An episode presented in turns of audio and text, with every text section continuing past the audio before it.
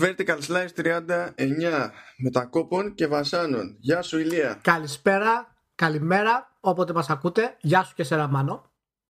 Τι κάνετε, πώς είστε? Γιατί αναστενάζεις εκ βαθέως?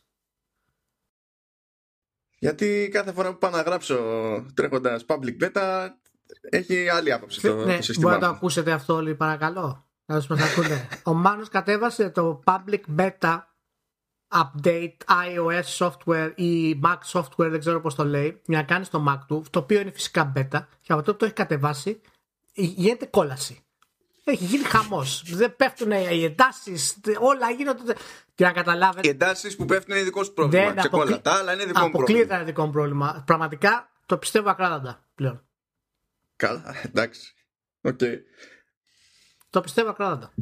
Τελείως. Κοίτα, και άλλοι πιστεύουν ότι πιστεύουν σε ένα δράκο φτιαγμένο από μακαρόνια. Αλλά ξέρεις, δεν είναι επιχείρημα ικανό από μόνο του. Δεν, δεν, δεν έχουμε αποδείξεις. Ε, ε, για το εναντίον. Για το δράκο με τα μακαρόνια. Δεν έχουμε αποδείξει για το εναντίον. Όπως λένε και οι flat earthers. Έτσι. Η επιστήμη μας λέει ότι η γη είναι στρογγυλή, αλλά εμείς βλέπουμε μια ευθεία και έτσι δεν υπάρχει κανένα πρόβλημα. Science versus empirical evidence. Επειδή τα empirical evidence λένε oh. ότι όταν είσαι ε, στη θάλασσα και κοιτάς ευθεία, ρε παιδί μου, ότι βλέπεις στεριά, ό,τι και να γίνει. Ή άμα βάλεις κι άλλη, αν έχεις το, το, το, το, βάλεις τηλεσκόπιο για κάποιο λόγο και πεις να κοιτάξω ευθεία, θα δεις στεριά. Γιατί αφού κάποια στιγμή έχεις στεριά. Εντάξει, οκ. Okay. Μπράβο. Καλώς. Πολύ ωραία. Πάρα πολύ ωραία. Λοιπόν, τι, τι είπαμε τώρα, για κάνε ένα update να, ξέρουν, να ξέρει ο κόσμος τι, τι κόλπος έχει γίνει. Λοιπόν, έχουμε κάνει restart εξακόσιες φορές. Έχουμε κάνει εγγραφή. Έχω τρία διαφορετικά αρχεία εγγραφής, μήπως γίνει κάποιο πρόβλημα. Ο Μάνος έχει χρησιμοποιήσει είκοσι οκτώ προγράμματα για να μπορέσει να κάνει την εγγραφή. Έτσι, και αυτή τη στιγμή τρέχουμε. Είναι όλα σε ρίσκο. Να το ξέρω. Δηλαδή, πραγματικά μπορεί, όπως είπε ο Μάνος, να βγει δεκάλεπτο το επεισόδιο. Οπότε πολύ γρήγορα να το ολοκληρώσουμε και μετά αναλύουμε. Εντάξει. Λοιπόν, λοιπόν ε, Nintendo Switch Lite, Nintendo Switch, Lite. Ε, Nintendo Switch Online, δέκα εκατομμύρια συνδρομητές. Βγήκαν κάτι έρευνες που λένε ότι είχα δίκιο. Okay. Ε, αυτά. Εντάξει. Πολύ ωραία. Απλά πράγματα. Α, ναι, και Man of Medan, horror. Ε, multiplayer. Τι γίνεται με τα. Με τα με, ναι, multiplayer, σωστά. Cop. Τι γίνεται με τα horror γενικότερα. Έχουν βαλτώσει, υπάρχει εξέλιξη, δεν έχουμε ιδέα. Διαφωνούμε, συμφωνούμε. Ένα και το αυτό είναι. In the grand scheme of things, τελείωσε. Vertical Slice τριάντα εννιά. Ναι, και Nintendo always wins. Τελείωσε. Α, ναι, σωστό και αυτό. Σωστό και αυτό. Αυτό ήταν, παιδιά. Α, καληνύχτα, να είστε καλά. Και από εδώ και πέρα αρχίζει το κανονικό podcast. Άμα δεν το προλάβετε, τουλάχιστον έχετε πάρει, έχετε πάρει μια ιδέα το τι πρέπει να γίνει. Ναι, ωραία. Έστω ότι έχεις προτίμηση για να... με το τι θα ξεκινήσουμε, αγαπητέ Ηλία. Όχι, βάλε τους χαζομάρες πρώτα, να ξεμπερδεύουμε.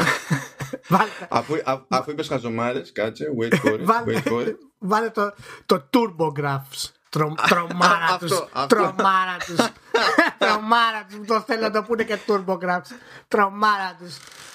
Λοιπόν. Σε παρακαλώ, είναι TurboGrafx, απλά είναι stylized. Είναι TurboGrafx εξήντα έξι. Πρακτική ονομασία. Λοιπόν. Δεν έχεις να πεις, γιατί να μην βγάλει και η Konami το δικό της mini console? Μπράβο, ας βγάλει, ας βγάλει, αφού το αισθάνεται έτσι και είναι της μόδας, ας το βγάλει λοιπόν. Να πούμε φυσικά για όσους το δεν το ξέρουν ότι πρόκειται για το λεγόμενο πι σι Engine. Ναι, πι σι Engine είναι γνωστό βασικά. Μια από τις λίγες κονσόλες που ποτέ δεν κατάφερα να πιάσω στα χέρια μου φυσικά, γιατί λοιπόν, ποτέ δεν κυκλοφόρησε στην Ελλάδα. Προσέξτε. πι σι Engine είναι στην Ιαπωνία. Ναι, ναι, ναι. TurboGrafx εξήντα έξι είναι στην Αμερική. Και στην Ευρώπη είναι πι σι Engine Core Graphics. Και να συμπληρώσουμε ότι ένα αναβαθμισμένο μοντέλο θα λεγόταν πι σι Engine Super Graphics, αλλά ποτέ δεν μπόρεσε να, να κυκλοφορήσει. Η κονσόλα, κονσόλα βγήκε το ογδόντα επτά και έτρεξε μέχρι το ενενήντα τέσσερα. Κυκλοφόρησε Ιαπωνία, Αμερική, Γαλλία, Ισπανία και Αγγλία. Εντάξει, τα πιο καλά είχε πάει, εδώ που τα λέμε πιο πολύ, είχε πάει η Ιαπωνία, έτσι. Η Ιαπωνία πήγε πολύ καλά, είχε ξεπεράσει και το Famicom τότε, το Super Famicom την πρώτη χρονιά, μάλιστα. Αλλά μετά ξέρεις, το software έκανε catch-up και το ένα ξεπέρασε το άλλο. Αλλά είχε ξεκινήσει, εντάξει, δεν είχε ποτέ πολλές πιθανότητες στην ουσία να κρατήσει αυτή η κονσόλα. Αλλά ήταν ένα καλό πείραμα, είχε και επέκταση με σι ντι ρομ. Ε, οπότε ήταν, ήταν αρκετά έτσι, ξέρεις, προχωρημένη για, το, για αυτά που προσέφερε. Αλλά βέβαια, όπως ξέρουμε, τα παιχνίδια είναι τα παιχνίδια. Αυτά που μένουν στο τέλος. Λοιπόν, πότε βγαίνει αυτό, Μάνο? Λοιπόν, αυτό είναι το νέο της υπόθεσης, ότι πήρε ημερομηνία κυκλοφορίας και υποτίθεται ότι βγαίνει, ε, βγαίνει τώρα, δηλαδή δεκαπέντε Ιουλίου. Oh. Μα, δεκαπέντε, όχι, είναι. ψέματα, ψέματα, τι έχουν κάνει εδώ πέρα. Όχι, δεκαπέντε Ιουλίου ξεκινάνε οι προπαραγγελίες, άκυρο. Βγαίνει δεκαεννέα Μαρτίου δύο χιλιάδες είκοσι και θα κοστίζει ενενήντα ευρώ. Ε, και φυσικά θα έχει διαφορετικό software line-up σε κάθε αγορά. Οπότε ελπίζω να μην ήλπιζε σε Castlevania, Ηλία. Καλά. Γιατί καλά. Μόνο, μόνο οι Ιάπωνες όταν πάρουν το Castlevania, εμείς θα πάρουμε άλλα πράγματα. Εντάξει, εμείς θα πάρουμε άλλα. Ποιο θα πάρουμε, το. Όχι, έχει και Snatcher η ιαπωνική έκδοση. Φυσικά εμείς δεν έχουμε, γιατί να έχουμε Kojima στη Δύση, δεν χρειάζεται. Ναι. Κοίτα, κοίτα, άμα πάρουμε κανένα R-Type. Δεν ξέρω γιατί δεν τα έχω μπροστά μου τώρα. Όχι, R-Type έχουμε πάρει εμείς και για κάποιο λόγο δεν έχουν πάρει οι Ιάπωνες. το, το πήραμε εμείς. Κοίτα, πρέπει να πάρουμε R-Type, πρέπει να πάρουμε Space Harrier από ό,τι θυμάμαι, πρέπει να πάρουμε. Τι άλλο, νομίζω και τα ίσι τα είχαν βγει αυτοί. Τα, τα ίσι πάλι είναι. Όχι, αυτά τα έχουν βάλει και στην Ιαπωνία και, και στη στην δυτική έκδοση. Οπότε, οπότε εντάξει. Οπότε εντάξει. Δεν έχ... Στην Ιαπωνική έκδοση έχουν δύο Gradius. Ε, φυσικά στην... στη δυτική δεν έχουμε. Δεν βγάζουν νόημα όλα αυτά τα πράγματα. Δηλαδή, εντάξει, είναι θέμα licensing, αλλά λες ναι, παιδιά, βγάλτε άκρη επιτέλους. Δηλαδή. Απλά ναι, βγάλετε ναι. άκρη. Δεν έχει νόημα από ένα σημείο και έπειτα. Αυτό με το licensing είναι πραγματικά τρομερό. Για να καταλάβεις, νομίζω στο έχω ξαναπεί κατηδίαν αυτό. Δεν θυμάμαι να το έχω πει στο, στο podcast. Το H B O της Αμερικής με το H B O Νορβηγίας τους πήρε δύο χρόνια για να μοιραστούν τους υπότιτλους αγγλικούς. Ναι, εντάξει τώρα. Γιατί είχατε πρόβλημα με το license, το ίδιο με το network εσωτερικά. Μα και τώρα μιλάμε για τίτλους που είναι δεκαετιών, έτσι, και επειδή ισχύουν υποτίθεται οι πρωτότυπες συμφωνίες, είναι όλη ναι, φάση ναι. τσουρέκια. Ή μπορεί να έχεις και άλλες βλακίες βέβαια. Ξέρεις, μπορεί να έχει χαθεί η localized έκδοση. Οπότε να μην παίζει ρόλο καν το αν υπάρχει ναι, συμφωνία ναι, ναι. ή όχι. Γιατί για τέτοια παιχνίδια εκείνης της εποχής παίζουν και αυτά τα ενδεχόμενα, δυστυχώς για όλους. Λοιπόν, τα έβγαλα τώρα μπροστά μου για όσους θέλουν να ζήσουν έτσι την εμπειρία του, του πι σι Engine. Εντάξει, οι Ιάπωνες τώρα έχουν πάρει τα καλύτερα. Πάλι είναι εκνευριστικό αυτό το πράγμα, ας πούμε. Ναι, εντάξει. Έτσι, δηλαδή έχουν πάρει το καινούργιο το Bomberman το ενενήντα τέσσερα, έχουν πάρει το Ghost and Ghosts, έχουν πάρει το έχουν Fire... πάρει και Ninja Gaiden που έχουν πάρει Ninja Gaiden. Δηλαδή είναι, είναι ναι, ευρυστικό αυτό πραγματικά. Ναι, ναι, εντάξει, τέλος πάντων, παιδιά, είπαμε. Τέλος πάντων. Ε, πάντως, ε, ναι, τι έχεις να πεις τώρα για όλο αυτό το κύμα που συμβαίνει με όλες αυτές τις κονσολίτσες που βγαίνουν α, και, α, α, α, την αναβίωση? Ναι, με αφήνει παγερά διάφορα. Εμένα ευχαριστεί, θεωρώ, το θεωρώ ωραία κίνηση. Και είναι πολύ ενδιαφέρον γιατί σίγουρα κάποιοι πιτσιρικάδες, κάποιοι πατράδες που δεν ξέρουν πολλά από games στην ουσία θα το δουν ως ευκαιρία και είτε μπορούν να πάρουν ένα μικρό PlayStation καινούριο είτε κάποιο, κάποια κονσολίτσα στην Nintendo που ξαναβγήκε, να παίξουν τα πιτσιρίκα, να μπουν στο τέτοιο. Μ' αρέσει εμένα σαν κόνσολ, μ' αρέσει. Δεν είναι κάτι το οποίο θα, θα βγάλει πουθενά κάποια εταιρεία έτσι. Αυτό είναι κυρίως για, αυτό είναι για brand awareness περισσότερο, ρε παιδί. Εμένα πραγματικά δεν με ενδιαφέρει από την άποψη ότι προτιμώ αυτοί οι τίτλοι να, έχουν, να αποκτήσουν καλύτερη διαθεσιμότητα γενικά. Άλλο αυτό, εντάξει, εμείς μιλάμε τώρα για την να κίνηση. Καθόμαστε και να γεμι... Γιατί τώρα, πώς να σου πω, άμα το δεις σαν φάση δωράκι, που ξέρεις το πιο πιθανό είναι να καταλήξεις να είναι ένα μεμονωμένο πράγμα, ε, εντάξει, αν τώρα σε νοιάζουν πραγματικά τα games, ας πούμε, και έχεις και σκάλωμα και λες ωραία, με ενδιαφέρει και αυτό το mini console και το άλλο το mini console και το άλλο το mini console, καταλήγει σε φάση τσίρκο που πρώτα απ' όλα δεν έχεις μόνο να τα συνδέσεις. Δεν έχει καν νόημα από ένα σημείο και έπειτα. Δηλαδή είναι πρακτικό να τα χρησιμοποιήσεις, όχι τίποτα άλλο. Αλλά εντάξει, όχι, εμένα μου αρέσει γενικά αυτό. Είναι, είναι ωραίο πράγμα για να εξελιχθεί το gaming και, και αλλού γενικότερα. Αλλά θέλω να πιστεύω ότι επειδή είμαι αισιόδοξος σε αυτά τα πράγματα. Και δεν εντάξει, όλοι ποτέ, κάνουν λάθη. Και δεν συμβαίνει ποτέ η αισιοδοξία, αλλά τέλος πάντων. Ε, είναι, είναι ένα βηματάκι, ρε παιδί μου, να φτάσουμε σε αυτό που έχουμε ξανασυζητήσει και εμείς πολλές φορές, να υπάρξει κάποια γενικότερη λύση για τα παιχνίδια τα οποία δεν είναι διαθέσιμα να κυκλοφορήσουν αυτή τη στιγμή στην αγορά, έτσι να συνοηθούν κάποιες εταιρείες μεταξύ τους για να μπορέσουν να διαθέσουν γενικότερα ε, με κάποια μορφή, ας πούμε. Τέλος πάντων, ε, αυτό δεν νομίζω ότι θα πάει αυτό ιδιαίτερα, ιδιαίτερα καλά συγκριτικά με τα υπόλοιπα. Ούτως ή άλλως σε μηχάνημα το οποίο, ξέρεις, δεν έχει και στην Ελλάδα κυρίως δεν έχει και κάποιο background ιδιαίτερο. Όχι, γιατί όχι. δεν κυκλοφόρησε ποτέ. Ε, θα είναι περισσότερο σαν collector's edition, ας πούμε, όσους mm. το, το μαζεύουν, ας πούμε. Και φυσικά θα παίξει ρόλο και το τι Sony Emulation έχουν κάνει, έτσι. Γιατί υπάρχουν τα καλά παραδείγματα και υπάρχουν ακόμα και σε αυτό το, το κομμάτι. Και, και, και υπάρχει και Konami. Ναι, καλά, κοίτα, λέμε υπάρχει Konami επειδή είναι Konami και είναι φάση λίγο ξερικό, ναι, αλλά ναι. Και η Sony με το PlayStation Classic ε, δεν έκανε για την καλύτερη δουλειά. Δηλαδή, okay. Μπράβο, πολύ ωραία. Ε, πολύ καλή εισαγωγή. Συγχαρητήρια. Ναι, συγχαρητήρια, ευχαριστώ. Τα δέχομαι γενικά. Τα, ξέρεις, τα, τα δέχομαι. Γενικά τα δέχομαι. Δεν ξέρω τι, αλλά τα δέχομαι. Ό,τι και αν είναι. Λοιπόν, ναι, για πες. Ε, γενικά έχω μαζέψει, δεν ξέρω τι πάθανε όλοι και βγάλανε έρευνες αυτή την εβδομάδα, αλλά ε, έχουν βγει στοιχεία για διάφορα θεματάκια σε διάφορες αγορές, ναι. Με λεπτομεριούλες που... Θες να τις μοιραστείς μαζί μου? Ναι, θέλω να τις μοιραστώ μαζί σου. Για να δούμε μάλλον. ε, Λοιπόν, τώρα βγήκε μια έρευνα που αναφέρεται κυρίως στην αμερικανική αγορά, η αλήθεια είναι. Και λέει, ρε παιδί μου, ότι ε, το τριάντα δύο τοις εκατό όλων των τηλεοράσεων που υπάρχουν σε αμερικανικά σπίτια είναι Smart τι βι. Okay. Το είκοσι δύο τοις εκατό των οικοκυριών που έχουν ετήσιο εισόδημα πάνω από πενήντα χιλιάδες δολάρια έχουν φορ κέι τι βι.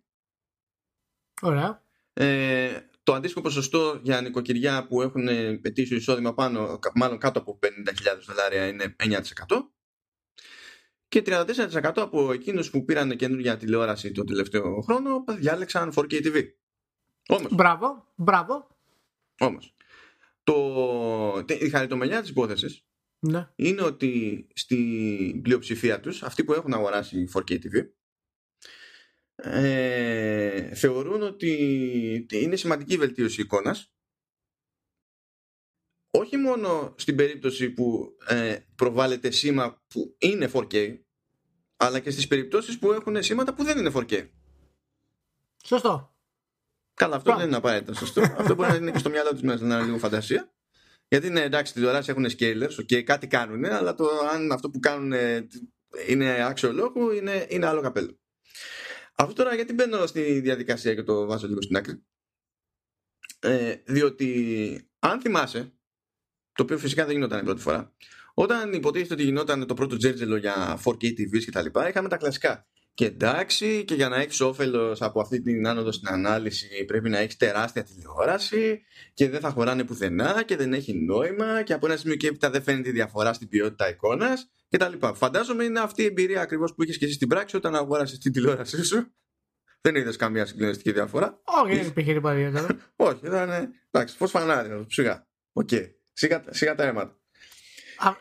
Εντάξει, αυτό είναι αναμενόμενο. Αυτό συμβαίνει σχεδόν πάντα. Έτσι. Ναι, δηλαδή, το ίδιο όταν, και γίνει, όταν γινόταν ένα... άλμα από έιτς ντι σε, σε full H D. έιτς ντι και full έιτς ντι. Τα ναι, ίδια ναι, πράγματα ναι, λέγανε. Τα ίδια ναι. πράγματα λέγανε. Ναι, ναι, ναι. Και λες δεν δε μαθαίνει ποτέ κανένας. Δεν μαθαίνει ποτέ κανένας. Γι' αυτό, αυτό η Sony, φίλε, πάει οκτώ κέι. Τώρα να σου πω. Δηλαδή, κατάλαβες. Γι' αυτό, ξέρεις, για να φανεί διαφορά, σου λέει Sony, εγώ δεν θα πω σε αυτή τη διαδικασία να μου λένε ότι δεν έχω καμία διαφορά εγώ, να με πρίζουν. θα, βάλω, θα πάω για οκτώ κέι και θα σου αλλάξω τα φώτα. Αν δεν δεις διαφορά μεταξύ φορ κέι και οκτώ κέι, δεν σε θέλω. Θέλω μόνο του hardcore gamer. Αυτή είναι η... Μπράβο ρε Σεραμάνο, μπράβο. Αυτή είναι η φιλοσοφία η καινούργια της Sony. Συγχαρητήρια. Είναι, είναι κάτι ώρες που είσαι πολύ τυχερός που μας χωρίζεις η απόσταση που μας χωρίζεις. Κοίτα, δεν είναι τυχαίο όλες οι επιλογές στη ζωή μάλλον. Ναι, ναι. Λοιπόν, συνεχίζουμε. Έχουμε άλλη έρευνα. Αυτή είναι ακόμα περισσότερο στα λιμέρια μας. Λοιπόν, άκου τώρα φάση. Mm-hmm. Στο δεύτερο τρίμηνο του δύο χιλιάδες δεκαεννιά ε, κατέβηκαν έντεκα κόμμα δύο δισεκατομμύρια games σε κινητά. έντεκα κόμμα δύο δισεκατομμύρια downloads. Ναι. Downloads, οκ. Okay. Down, δηλαδή ήταν έντεκα κόμμα δύο δισεκατομμύρια downloads, ήταν downloads από games. Ναι, οκ, okay. Γιατί έτσι όπως το είπες στην αρχή, νόμιζα έντεκα κόμμα δύο δις games και πήγα να πέσω από το να πάθω ολική ρήξη. Ξεχωριστή τίτλη. Και λέω τι έγινε από τον Άρη. Ούτε στην Κίνα. Μα τους βάζανε όλους να πατάνε generate. Θα στόμωνε η φάση. Θα μπορούσε. Ωραία. έντεκα κόμμα δύο δις download στα mobiles. έντεκα κόμμα δύο δις download. Πότε, πότε, πέρσι, πότε, τι μου είπες? Δεν είπα πέρυσι. Ποια περίοδο? Α, είναι για το δεύτερο τρίμηνο του δύο χιλιάδες δεκαεννιά. Μόνο μέσα σε ένα τρίμηνο είναι αυτό. Ωραία, ωραία, ωραία. Έτσι. Ε, και υποτίθεται ότι αυτό το νούμερο αντιστοιχεί στο τριάντα πέντε τοις εκατό όλων των downloads, οποιο, όλων των εφαρμογών που έχουν γίνει στα τηλέφωνα παγκοσμίως.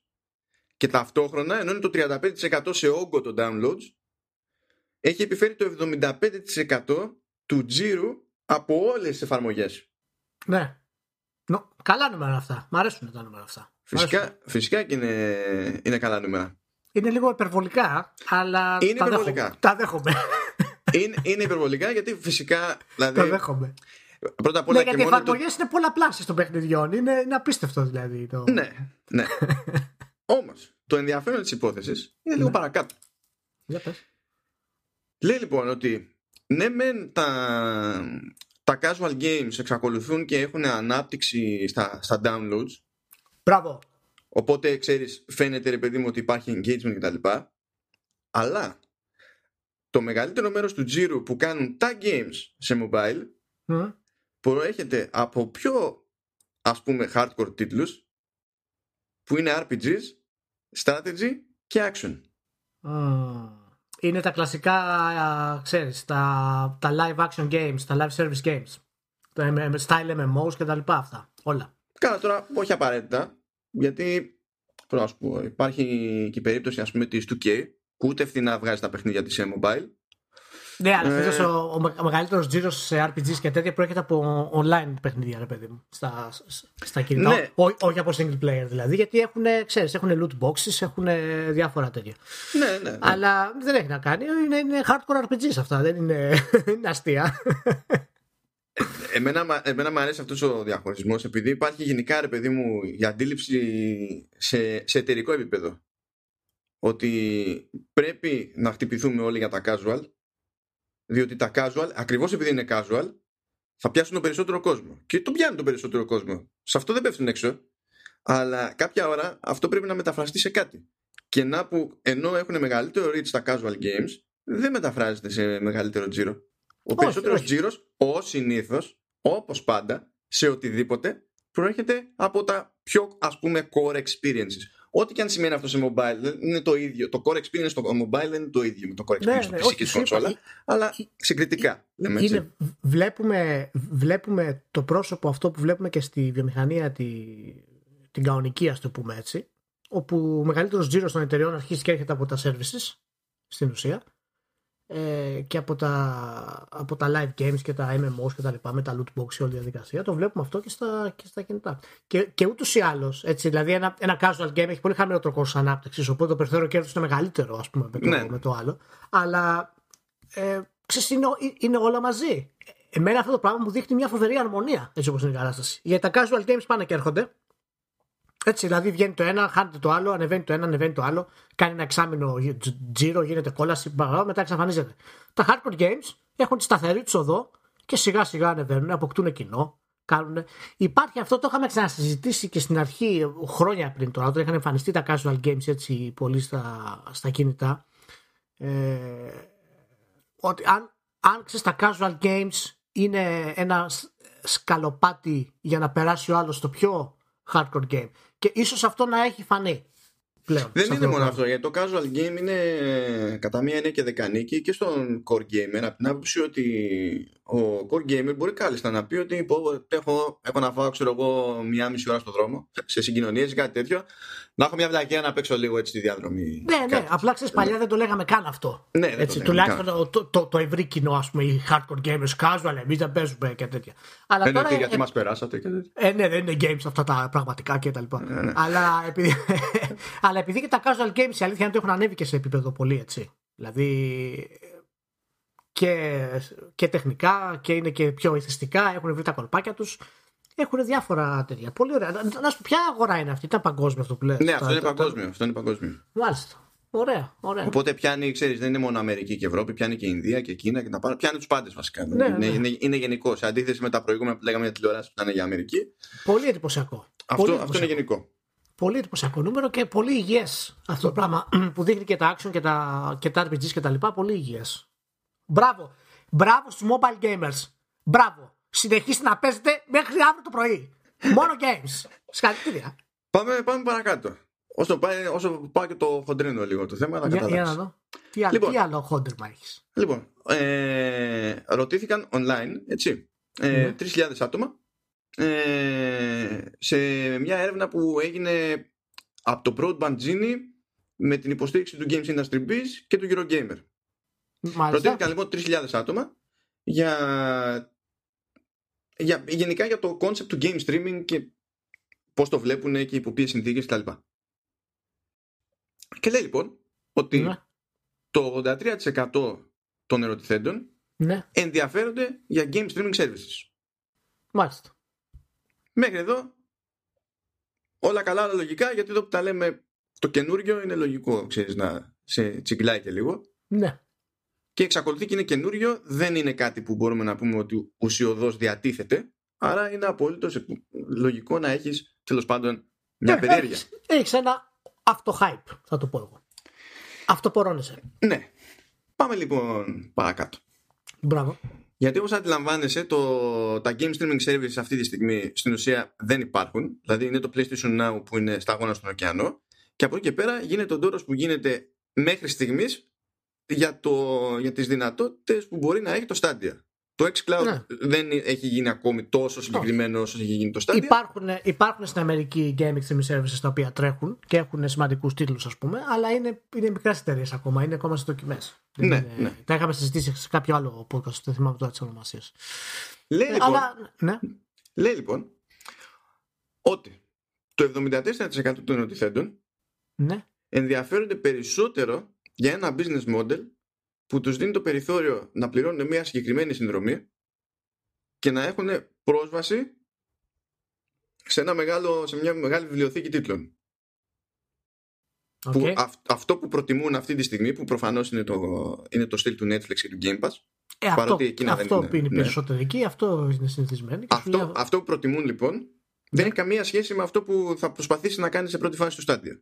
Αυτό που δηλώνουν ότι προτιμούν, έτσι, γιατί αυτά αλλάζουν και προχωρώντας, you never know. Αυτό που είναι πιο περίεργο είναι το επόμενο ποσοστό. Λέει ογδόντα έξι τοις εκατό των ερωτηθέντων είπαν ότι περιμένουν τίτλοι που αγοράζουν α, και καλά στο cloud να. να είναι φθηνότεροι από τα physical copies ή τα digital downloads. Μπράβο. Πολύ λογικό. Και και από τα digital downloads. Ναι, ναι, ναι. Εκεί, εκεί είναι το κλου. Εκεί είναι το κλου. Γιατί άμα σου πει ο άλλος θέλω το, στο cloud η έκδοση να είναι πιο φθηνή από το physical copy, για το physical copy έχει κόστος διανομής, κατασκευής και εγώ, την άλλη.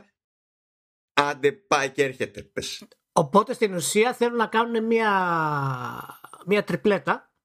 Το ένα θα είναι το physical copy, το οποίο θα έχει μια standard τιμή αυτή που ξέρουμε. Το digital download θα έχει μικρότερη από το physical. Και το cloud, το οποίο δεν θα σου ανήκει στην ουσία, έτσι, αλλά θα μπορείς να το κάνεις stream, να έχει μικρότερο από το digital. Ναι, πρόσεξε όμως, σου λέει ότι θε, θέλουν συγκεκριμένα, λέει eighty-six percent said they expected games purchased on the, on the cloud to be, to be cheaper. Purchased, όχι accessed. Purchased on the cloud. Ναι. Δεν λένε για, κάτι, για downloads δηλαδή. Όχι.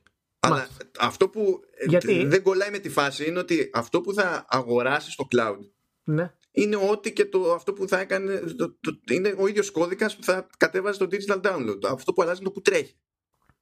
ε, ε, Εδώ μου μυρίζει κάποια, ξέρεις, α, ασυναρτησία στην έκφραση γενικά. Ίστο δεν είναι πολύ συγκεκριμένο το τεστ και τα λοιπά, γιατί αυτό είναι το ίδιο πράγμα στην ουσία που μου λες.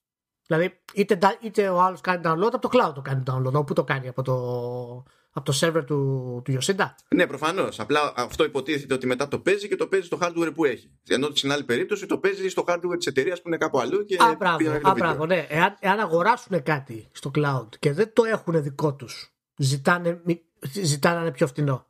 Αυτό, δεν κάνει α, τέτοιο α, διαχωρισμό, σου λέει. Δεν κάνει. Ε, αυτό είναι οπότε, το θέμα στο... οπότε θα σε γελάσω για το πώς το εννοεί ο ποιητής. Και δεν ξέρω και με ποιο σκεπτικό, ξέρεις, έχει διαμορφωθεί η ερώτηση αρχική όπως έχει διαμορφωθεί. Ναι, Τώρα, γιατί, προφα... γιατί προφανώς έτσι όπως το, έτσι όπως το λες είναι ενδιαφέρον πολύ, γιατί προφανώς αυτή την ερώτηση και τέτοια κάτι υπήρχε, κάποιο δασκάλεμα εκεί, γιατί δεν έχουν αποφασίσει ακόμα τι είναι το ownership, ποιο, η ιδιοκτησία στο streaming και στο cloud κτλ. Εάν κάνεις ένα service από το Netflix, φυσικά δεν σου ανήκει τίποτα. Ναι, ναι, απλά ναι. αγοράζεις το, την πρόσβαση ναι. στην ουσία. Mm. Αλλά αν αγοράζεις ένα παιχνίδι και το έχεις digital download, θες να το παίξεις στο hardware σου, οπωσδήποτε. Τελείωσε. Γι' αυτό το αγοράζεις ως digital download. Αλλά άμα κάτι το κάνεις stream, έχει λογικό να είναι πιο φτηνό. Αλλά απ' την άλλη, έτσι, η, το κόστος του για να το κάνεις stream και η διατήρηση υπηρεσίας και όλα τα λοιπά μπορεί να μην επιτρέψουν αυτή την πτώση τιμής που περιμένουν αυτοί. Ε, α, αυτό θέλω να σου πω τώρα. Στη μία περίπτωση πληρώνεις συνδρομή, λέμε τώρα, γιατί αν πιάσουμε αυτό που θεωρεί ιδανικό, ρε παιδί μου, την πλειοψηφία σε αυτή την έρευνα, έτσι θέλει ναι. ένα flat fee, ας πούμε, το μήνα, να έχει πρόσβαση σε μεγάλο εύρος τίτλων. Ωραία. Εντάξει, okay. Ναι, ναι. Και αν είναι να αγοράσει και κανέναν, όπως το καταλαβαίνει σε κάθε περίπτωση, να μπορεί ναι. να τον αγοράσει φθηνότερα.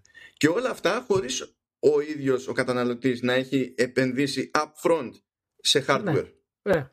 Okay. Που το λογικό δεν θα ήταν, άμα είναι κάποιος να σου κάνει διευκόλυνση στην τιμή, να στην κάνει άμα του τα έχεις κάσει και για το hardware.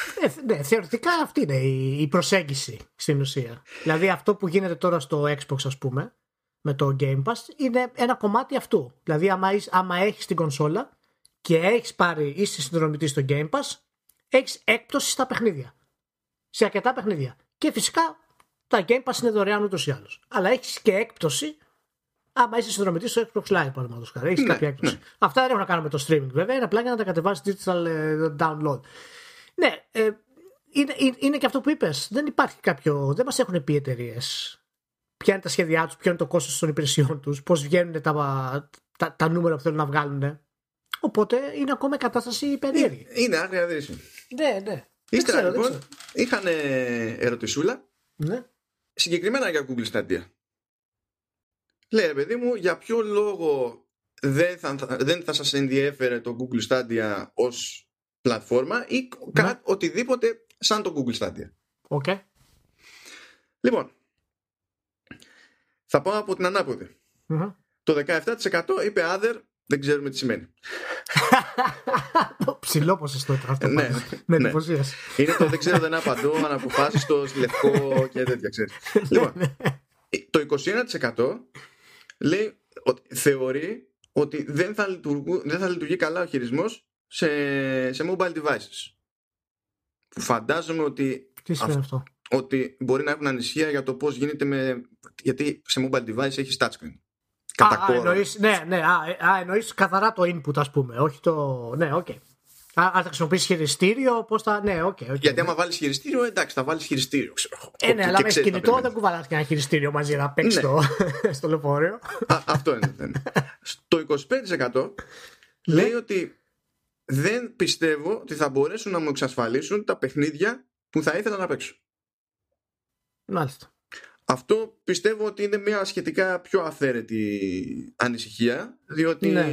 σε τέτοιου είδους μπίζνα, ξέρεις, άμα θέλουν δύο πλευρές, όλα γίνονται, όλα είναι σχετικά. Δεν, είναι, δεν βασίζεται αυτό σε κάποιο πραγματικά τεχνικό επόδιο, δεν ξέρεις που να είναι. Όχι, ναι, κοίτα, ιδιαίτερα άμα ξέρεις, οι εταιρείες κάνουν και streaming σε διάφορες συσκευές και μπορεί να εντάξει παράλληλα και τις Microsoft τους τίτλους στο Switch, ας πούμε, κτλ.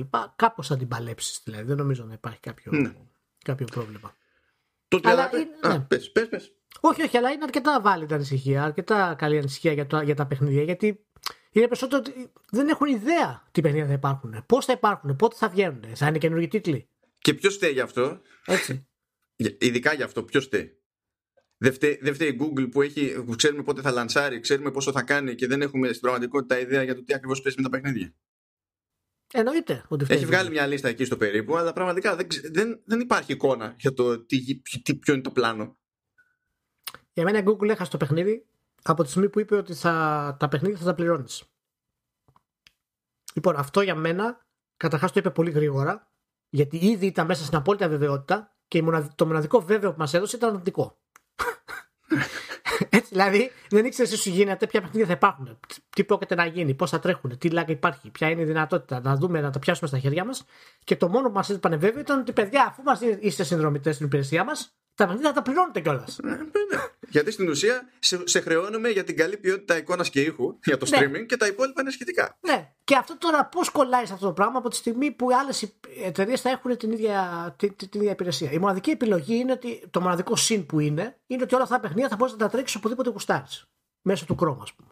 Αυτό, α, αυτό είναι το πιο έτσι φοβερό. Αλλά δεν ξέρω, Μάνο, πώς είχαν πει για τη, για, για τη Σάντια. δέκα ευρώ είχαν πει, πώς είχαν πει. Έχουν πει ένα δεκάρικο για το Pro, ναι. Δηλαδή, άμα έχεις ένα δεκάρικο. Έτσι. Και δίνεις και ένα άλλο ένα εικοσάρικο για να κατεβάσεις ένα παιχνίδι. Εντάξει. Δηλαδή, ευχαριστώ πολύ. Για ποιο λόγο ξέρω εγώ ι έι στο ι έι Access, ας πούμε. Και να είναι, να... Και, να... και στην ουσία να μην σου ανήκει ποτέ τίποτα. Ε, ναι. Να μην σου πει ι έι Access, άμα το αγοράσεις από μένα από το μαγαζί μου, ξέρω εγώ, θα σου, θα σου κάνω καλύτερη τιμή, παραδείγματος χάρη. Και να έχει τους χρήστες. Δηλαδή, δεν ξέρω, αυτό το πλάνο της, της Stadia δεν έχω βγάλει ακραία ακριβώς πώς το σκέφτονται. Είναι, ναι. είναι, ακόμα, είναι ακόμα χαοτικό.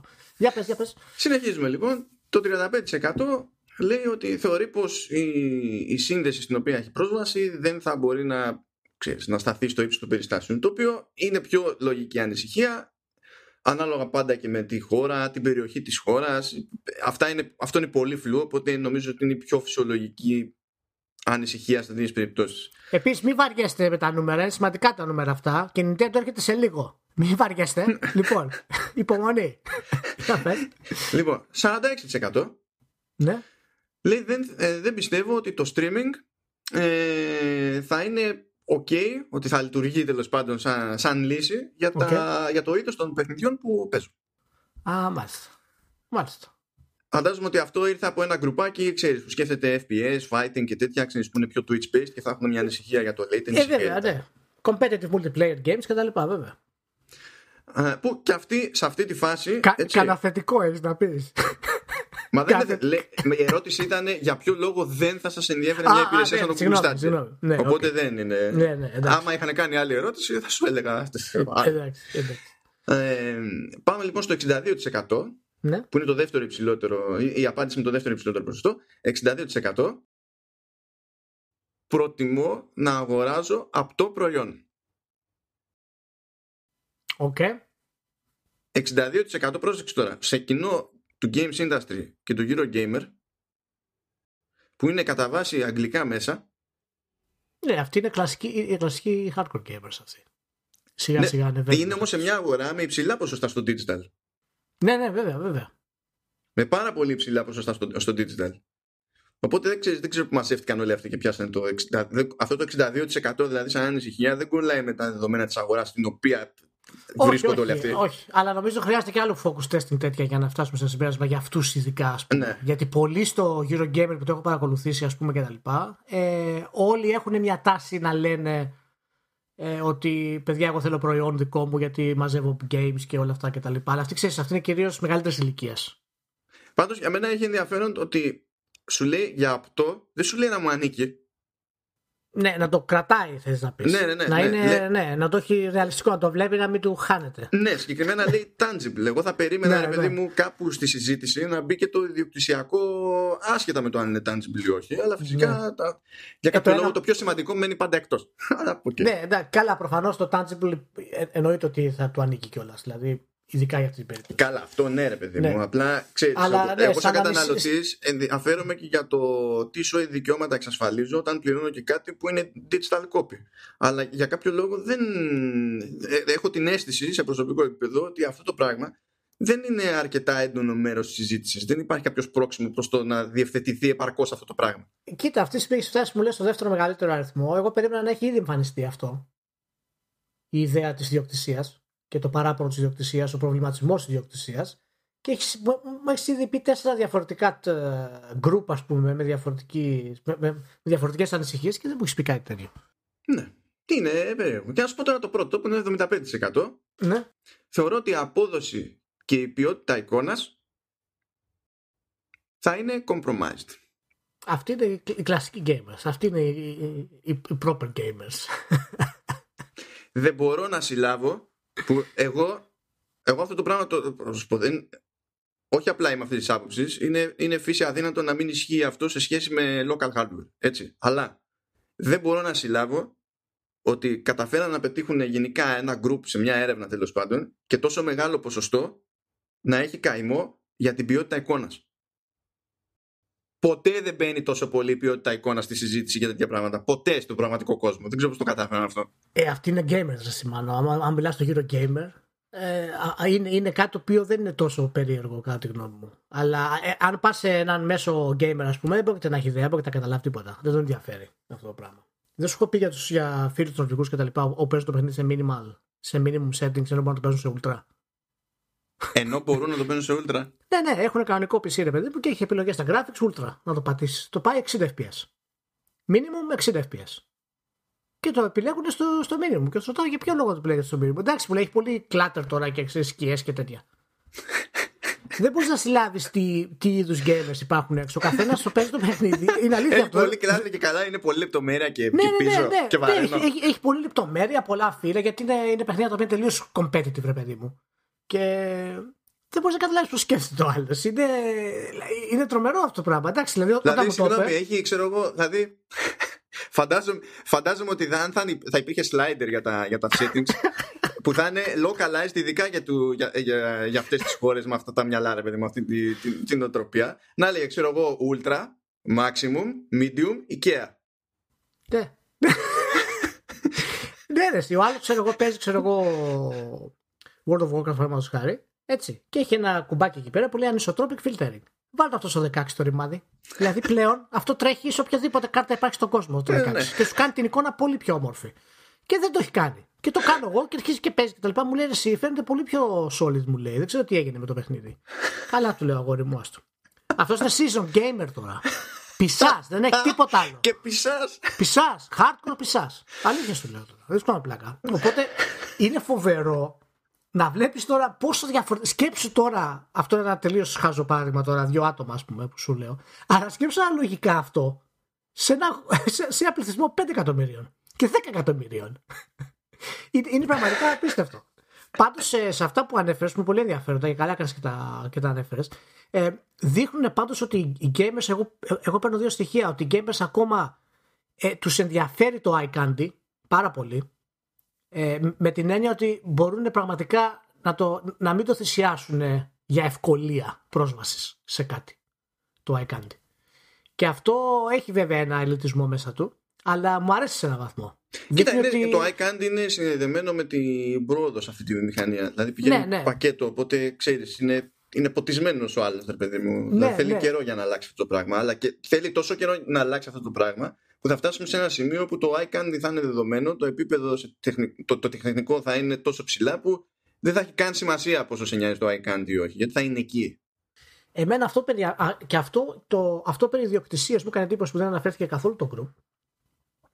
Ότι γενικά, ρε παιδί, που θα, θα με ανησυχεί ότι ενώ θα παίζω το παιχνίδι, το κάνω streaming, θα μου ανήκει τίποτα. Θα μπορώ να κάνω κάτι με αυτό το παιχνίδι, παραδείγματος χάρη.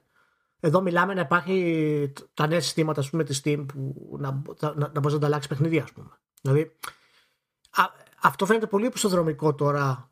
Το Netflix όταν βγήκε ήταν super, αλλά αυτή τη στιγμή τώρα να το κάνεις αυτό για games είναι λίγο διαφορετικό από όταν το κάνεις για σειρές και, και για ταινίες. Και δεν ξέρω ακριβώς τώρα πώς θα, πώς θα παίξει αυτό. Εντάξει, με την άποψη για την ιδιοκτησία την ξέρεις, δεν με ενοχλεί ιδιαίτερα, να σου πω την αλήθεια. Δηλαδή, το να πληρώνω μια υπηρεσία να μπω να παίξω παιχνίδι που θέλω, δεν, δεν με νοιάζει αυτό το πράγμα. Αλλά εάν πρόκειται να το πληρώσω, να πληρώσω πρόσβαση στην υπηρεσία για να το κάνω αυτό και στο παιχνίδι, ε, τότε θέλω οπωσδήποτε διοκτησία. Ε, προφανώς. Είτε είναι digital download. Άμα είναι μια υπηρεσία που απλά θα μου πει μπες παίξω παιχνιδάκι σου, ας πούμε, και τα λοιπά, δεν με νοιάζει. Να σου πω, και μα, το και, μα και εμένα δεν με νοιάζει. Εγώ πληρώνω ε, κάθε υπηρεσία under the sun αυτό, αυτή την περίοδο. Απλά yeah. ε, το μόνο που με νοιάζει είναι άμα γουστάρω κάτι να το πάρω, πάρω για να το έχω, να είναι τεχνικώς εφικτό. Δεν θέλω να ξυπνήσω μια μέρα και απλά να μου πει κάποιος είναι αδύνατο. Για, για, για, για, για, για κάνω λίγο την πυθία. Ποια είναι, νομίζεις, η τελική ποιότητα που θα μπορέσει να προσφέρει υπό καλές συνθήκες, όχι ιδανικές, ναι, έτσι, όταν είσαι κοντά, ας πούμε, σε servers και σε κέντρα κτλ. Ε, μια υπηρεσία σαν το xCloud σε θέμα ποιότητας εικόνας.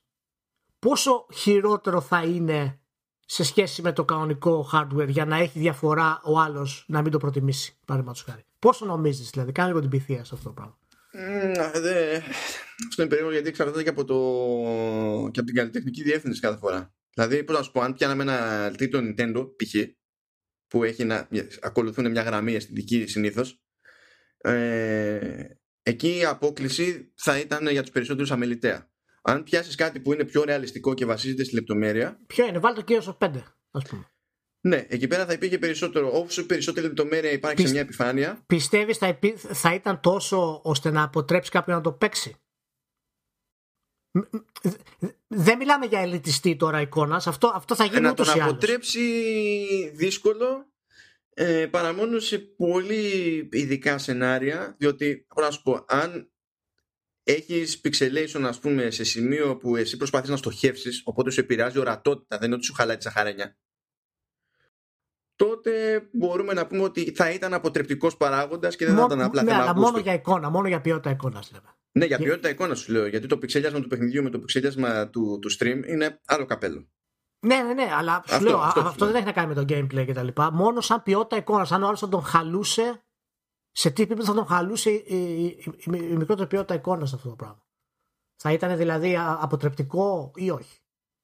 Γιατί άμα δεν είναι αποτρεπτικό, έτσι όπως το συζητάμε, μιλάμε τώρα για, όχι απαραίτητα για ένα μέσο gamer, μιλάμε για κάποιον gamer ο οποίος είναι gamer. Αλλά δεν μιλάμε τώρα για τον ελιτιστή, ας πούμε, που θα έχει την υπερτηλόραση και θέλει το ναι, τέλειο. Γι' αυτό, γι' αυτό λέω ότι αυτός ο μέσος gamer θα αρχίσει να ενοχλείται αν η ποιότητα εικόνας του δημιουργεί πρόβλημα στο, στο gameplay. Και υπάρχει τέτοιο ενδεχόμενο. Υπάρχουν συνθήκες υπό τις οποίες μπορεί να συμβεί αυτό το πράγμα. Ναι, μέχρι α, εκείνο α, το σημείο η, όμως που κάθε ξέρεις, ναι. απόκληση είναι περισσότερο αισθητικό ζήτημα του στυλ. Όχι, είδα εκεί πέρα ότι έχει θέμα, ξέρω εγώ, και με ενοχλεί ναι. που το βλέπω. Εκεί πέρα ο μέσος δεν νομίζω ότι θα έχει συγκλονιστικό ναι. πρόβλημα. Ακόμα και αν το αντιλαμβάνεται. Βάλει κιόλας ότι στον μέσο εντάσσεται και ένα group το οποίο δεν είναι αμεληταίο, που σε θέματα εικόνας απλά δεν σκαμπάζει και δεν ενδιαφέρεται. Ναι. Οπότε, και, εγώ αυτό πιστεύω. και εγώ αυτό πιστεύω σε αυτό το πράγμα. Θα το μάθουμε βέβαια ακριβώς το επόμενο καιρό. Και εφόσον λέμε που λέμε για υπηρεσίες, ναι. έχω εδώ πέρα μια δημοσίευση που σχετίζεται μια συνέντευξη ε, από το Game Lab δύο χιλιάδες δεκαεννιά, που είναι πάρα πολύ αστεία, διότι έχεις διαφόρους developers, όπως είναι, ε, είναι ο Dino Patti, ας πούμε, και η Playdead, που πετάνε τη σκούφια τους για το Game Pass και λένε ότι το business model του Game Pass ως προς το πώς επηρεάζει τον developer mm-hmm. είναι το καλύτερο που έχουν πετύχει μέχρι στιγμής σε συνδρομητική υπηρεσία. Μπράβο, θετικό. Και έχεις και την Paradox που λέει ότι για, τουλάχιστον για τους, για τους συγκεκριμένους δεν είναι το καλύτερο business model που έχουν πετύχει σε υπηρεσία. Και ποια είναι η διαφορά? Τώρα, φαντάζομαι ότι παίζουν ε, εν ντι έι από πίσω και στην πραγματικότητα κανείς δεν εξηγεί ακριβώς ποιο είναι το business model του Game Pass. Οπότε εξακολουθούμε και έχουμε το ερωτηματικό. Αυτό που λένε όμως είναι ότι σε αντίθεση με μια υπηρεσία τύπου Netflix ή με υπηρεσίες του παρελθόντος που ήταν για game streaming όπως OnLive, ξέρω εγώ, και τέτοια, ναι. ε, το Game Pass δεν πληρώνει τον developer με βάση το engagement time. Δηλαδή δεν είναι όσο περισσότερες ώρες παίζεις το παιχνίδι, τόσο μεγαλύτερο μερίδιο παίρνεις από το τζίρο. Κάποιο άλλο μαγείρεμα παίζει, το οποίο αυτή τη στιγμή παραμένει, τουλάχιστον στο, στο δημόσιο διάλογο, μυστήριο. Γενικά δεν υπάρχει κάποια επίσημη θέση της Microsoft για αυτό το πράγμα. Δεν ξέρουμε καν πώς επιλέγονται τα παιχνίδια. Ναι, και η αλήθεια είναι ότι και να υπάρχει κάποια, κάποια επίσημη θέση, αυτό δεν σημαίνει ότι το μοντέλο μένει σταθερό ες άι, γιατί και αυτοί ψάχνουν να τα σπάνε. Ναι, ναι, τουλάχιστον ναι, απλά δεν έχουμε ούτε καν αυτό, ρε παιδί μου. Να, ξέρεις, να, να πούμε να έχουμε μια αφετηρία για να καταλάβουμε το πώς γίνεται αυτό το πράγμα. Εγώ η Playdead, τε... ας πούμε, που έχει ναι. παιχνίδια που είναι κυρίως single player, ναι. σου λέει βολευόμαστε. Γιατί σε άλλη υπηρεσία θα έπρεπε να φτιάξουμε ένα παιχνίδι που θα ε, τον βάζει τον άλλο να παίζει μέχρι να ψοφήσει, ξέρω εγώ, για να έχει νόημα αξίζει, να βγάλουμε κανένα φράγκο. Ναι. Και για τον ίδιο λόγο ακριβώς έχει πρόβλημα η Paradox, γιατί σου λέει ότι εγώ βγάζω καυροπέχνιδα που ο, ο φανατικός μου θα τα παίξει σε βάθος χρόνου, ξέρω εγώ, τρεις και τέσσερις χιλιάδες ώρες. Και αν αυτό το πράγμα, το engagement, δεν παίζει ρόλο σε μια υπηρεσία σαν το Game Pass, τότε εγώ δεν μπορώ να ελπίζω σε κάτι πραγματικά, ρε παιδί μου, συγκλονιστικό σε έσοδο από το Game Pass. Έχω ένα ταβάνι το οποίο είναι πιο χαμηλό. Αυτό είναι, είναι, λίγο, είναι λίγο περίεργο αυτό. όπως το, όπως το λέει η Paradox, να σου πω την αλήθεια. Γιατί αυτό το engagement δεν κερδίζει χρήματα ούτε σε άλλη υπηρεσία, ούτε να πουλήσει τα παιχνίδια της, στην ουσία το κάνει αυτό το πράγμα. Δηλαδή, ε, για να παίξει ο άλλος το παιχνίδι θα το, θα το αγοράσει, οπότε από εκεί παίρνει τα έσοδά της Paradox. Αλλά μετά ξέρεις το αν θα ξοδέψει ο άλλος πενήντα ώρες, εκατόν πενήντα ώρες, δεν παίρνει εξτρά χρήματα η Paradox. Ναι, αλλά εγώ... εκεί πέρα παίρνει περισσότερα upfront. Εδώ πέρα δεν παίρνει κανείς τόσα. Δηλαδή, ξέρεις. Α, αυτό, αυτό είναι το κλειδί που θέλω να μάθω. Για να το λέει αυτό η Paradox, θα κάνω τώρα μια μικρή υπόθεση εδώ. Για να το λέει αυτό η Paradox, πάει να πει ότι το flat fee που δίνει η Microsoft στους developers να το βάλουν μέσα δεν είναι ικανοποιητικό. Γιατί άμα σε κάλυπτε αυτό σε κάποιο σημείο, θα μπορούσες να πεις ότι παιδιά, ας το δοκιμάσω εγώ αυτό το μοντέλο όπως είναι. Αλλά η Microsoft προφανώς σου λέει ότι εγώ είμαι η Microsoft. Θα Μα, σου βάλω το παιχνίδι. Το, το δοκιμάζει. Γιατί στο Xbox Game Pass for πι σι, γάμω τις ονομασίες, ε, είναι, είναι η Paradox με το καλημέρα. Και λέει ότι είμαστε σε μια φάση σαν εταιρεία τέλος πάντων, όπου μπορούμε να δοκιμάσουμε οποιοδήποτε business model και να δούμε τι μας κάθεται, χωρίς να αισθανόμαστε ότι ε, υπάρχει κίνδυνος και δεν είμαστε και υποχρεωμένοι να κάνουμε και commit σε ένα, ξέρω εγώ, και να αγνοήσουμε όλα τα υπόλοιπα. Απλά μέχρι στιγμής η εντύπωσή τους είναι αυτή, ξέρω εγώ. Ε, εμένα περισσότερο μου φαίνεται αυτό ότι θα, θα, όσο οριμάζει δηλαδή η υπηρεσία, οι εταιρείες θα το ρυθμίσουν με βάση το software που βγάζουν. Δεν μπορεί η υπηρεσία να είναι τέλεια για οποιοδήποτε software. Δηλαδή, παραδείγματος χάρη, τίτλους σαν της Paradox μου φαίνεται πολύ πιο λογικό ε, εμένα να κυκλοφορήσει το παιχνίδι τους έτσι, πέντε, έξι, οκτώ μήνες που είναι το μεγάλο bump που κάνουν, βγάζουν και ένα-δύο expansions παράλληλα, έχουν και τα patch και όλα αυτά και να το πουλάνε okay. Και μόλις αρχίσουν να πέφτουν οι πωλήσεις που συνήθως γίνεται σε αυτά τα παιχνίδια, mm. μετά μπορεί να το περάσει στο Game Pass, ας πούμε, χωρίς να έχει κάποιο ιδιαίτερο πρόβλημα, να μην τα βγάλει κατευθείαν στο Game Pass, παραδείγματος χάρη. Άλλη εταιρεία όπως είναι, ξέρω εγώ, να βγάλει κάποιο εφ πι ες ή κάποιο άλλο παιχνίδι multiplayer, δεν ξέρω εγώ τι, μπορεί να τη συμφέρει περισσότερο να πάει καθώς στο Game Pass π.χ. Αλλά εσύ πιστεύεις ποτέ ότι θα δούμε στο Game Pass τίτλους άλλων εταιριών, third parties, day one? Εγώ δεν το πιστεύω αυτό ούτε πια στο εκατομμύριο. Τι, τι εννοείς τίτλους άλλων εταιριών, day one? Εννοείς μεγάλους τίτλους, triple A? Δεν βέβαια μεγάλους τίτλους. Όχι, αυτό είναι δύσκολο γιατί δεν, υπάρχει, δεν έχει κίνητρο ο μεγάλος. Γιατί σου λέει θα βγάλω τόσο φράγκο από την αρχή. Ε, οπότε μ, μιλάμε. Ναι, οπότε... Ενώ η μετρίου αναστήματος και τα indies σκάνε πολλές φορές day one. Γιατί μπράβο, α, μπράβο. Εκεί τους νοιάζει περισσότερο το visibility. Αυτό που ναι, λένε ναι, συνήθως ναι. οι μικροί για το Game Pass είναι ότι ε, ε, πετυχαίνει καλύτερο discoverability και ε, πέφτουν οι τίτλοι σε χέρια ανθρώπων που διαφορετικά δεν θα παίρνανε χαμπάρι. Μπράβο. Ούτε ότι υπάρχει το παιχνίδι, μπράβο. Ούτε πόσο κάνει, ούτε αν είναι σόι, ούτε δεν ξέρω και εγώ τίποτα. Οπότε ξεκινάνε και χτίζουν μια σχέση με τον καταναλωτή που πριν θα ήταν πιο δύσκολο. Αυτό αγοράζουν κατά μία έννοια στο μυαλό. Γι' αυτό πιστεύω εγώ ότι αυτή η υπηρεσία σιγά σιγά θα διαμορφωθεί σε μια υπηρεσία που θα ασχολείται φυσικά με τα first party της Microsoft και γι' αυτό έχει χτίσει τα first party Microsoft περισσότερο από ποτέ αυτή τη στιγμή, για να έχει πληθώρα τίτλων να δώσει που θα ανταγωνίζεται τα Assassin's Creed του κόσμου, ας πούμε, και τα λοιπά, και θα είναι γεμάτο με indies. Θα έχεις δηλαδή μια πολύ ωραία βιβλιοθήκη και καθώς περνάνε τα χρόνια, ένα-δύο χρόνια, θα έχεις και ένα μεγάλο τίτλο μέσα, όπως το Fallout τέσσερα παραδείγματος χάρη. Ναι, ναι. Ε, οπότε θα, έτσι θα το καλύψει αυτό το κέντρο. Η υπηρεσία δεν πρόκειται ποτέ να γίνει, ξέρεις, τούμπανο υπηρεσία. Εδώ μιλάει η κάθε εταιρεία να έχει το δικό της streaming service πλέον. Δηλαδή έχουμε ξεφύγει τελείως. Και αυτό και χωρίς streaming services. Βλέπεις ότι ο καθένας κάνει τη δική του συνδρομή. Η ι έι ξεχωριστά, η Ubisoft ξεχωριστά, ξέρω. Ο καθένας ό,τι να είναι. Ναι, ναι. Είναι αλήθεια αυτό. Είναι αλήθεια αυτό. Ε, μπράβο, ωραία. Πολύ ωραία και αυτό. Και για να κάνουμε ένα ωραίο πέρασμα στην Nintendo, που ναι. την αναπόφευκτο το πέρασμα στην, στην Nintendo, για ευνόητους λόγους. Ε, πριν από ένα-ενάμιση μήνα που λέγαμε πόσους συνδρομητές έχει το Nintendo Switch Online και λέγαμε ότι σε έξι μήνες, επτά πόσο είναι, έπιασε τα εννιά εκατομμύρια, πέρασανε μερικές εβδομάδες ακόμα, έπιασε τα δέκα εκατομμύρια. Αυτό έχω να πω. Δεν καταλαβαίνει κανένας τι συμβαίνει. Ε, δεν καταλαβαίνει κανένας τι συμβαίνει το μεταξύ με τις παροχές. Όχι μόνο συνεχίζει και προσθέτει τίτλους, ξέρω, που εντάξει, είναι εννοίες. Κάποια στιγμή θα προσθέσει κι άλλους. Αλλά πέταξε το, Μάνο, το rewind. Μάνο, Nintendo always wins. In the, end, in the end. Έτσι. Μην μη, μη το αλείς. Πήρες χαμπάρι το rewind? Το πήρες χαμπάρι? Ναι, ναι, το πήρα, το πήρα. Βάλανε ένα, στην ουσία βάλανε μια λειτουργία που σε περίπτωση που κάνεις πατατιά στο παιχνίδι μπορείς να κάνεις rewind για να το διορθώσεις. Και το σκάσανε αυτό το feature και εφαρμόζεται οριζοντίως σε όλους τους τίτλους εν ι ες του Switch Online. Ναι. Δεν ξέρω τι κάνουν εκεί πέρα. Δηλαδή η, η, το γκρουπάκι που ασχολείται με τους τίτλους τους, τους Switch Online από το εν ι ες πρέπει να είναι ό,τι πιο κοντινό στην μπαστούρα της Atari δεκαετία του εβδομήντα. Εγώ, εγώ το λέω Nintendo Unleashed αυτό. Είναι η κατάσταση, έχει ξεφύγει πάρα πολύ. Και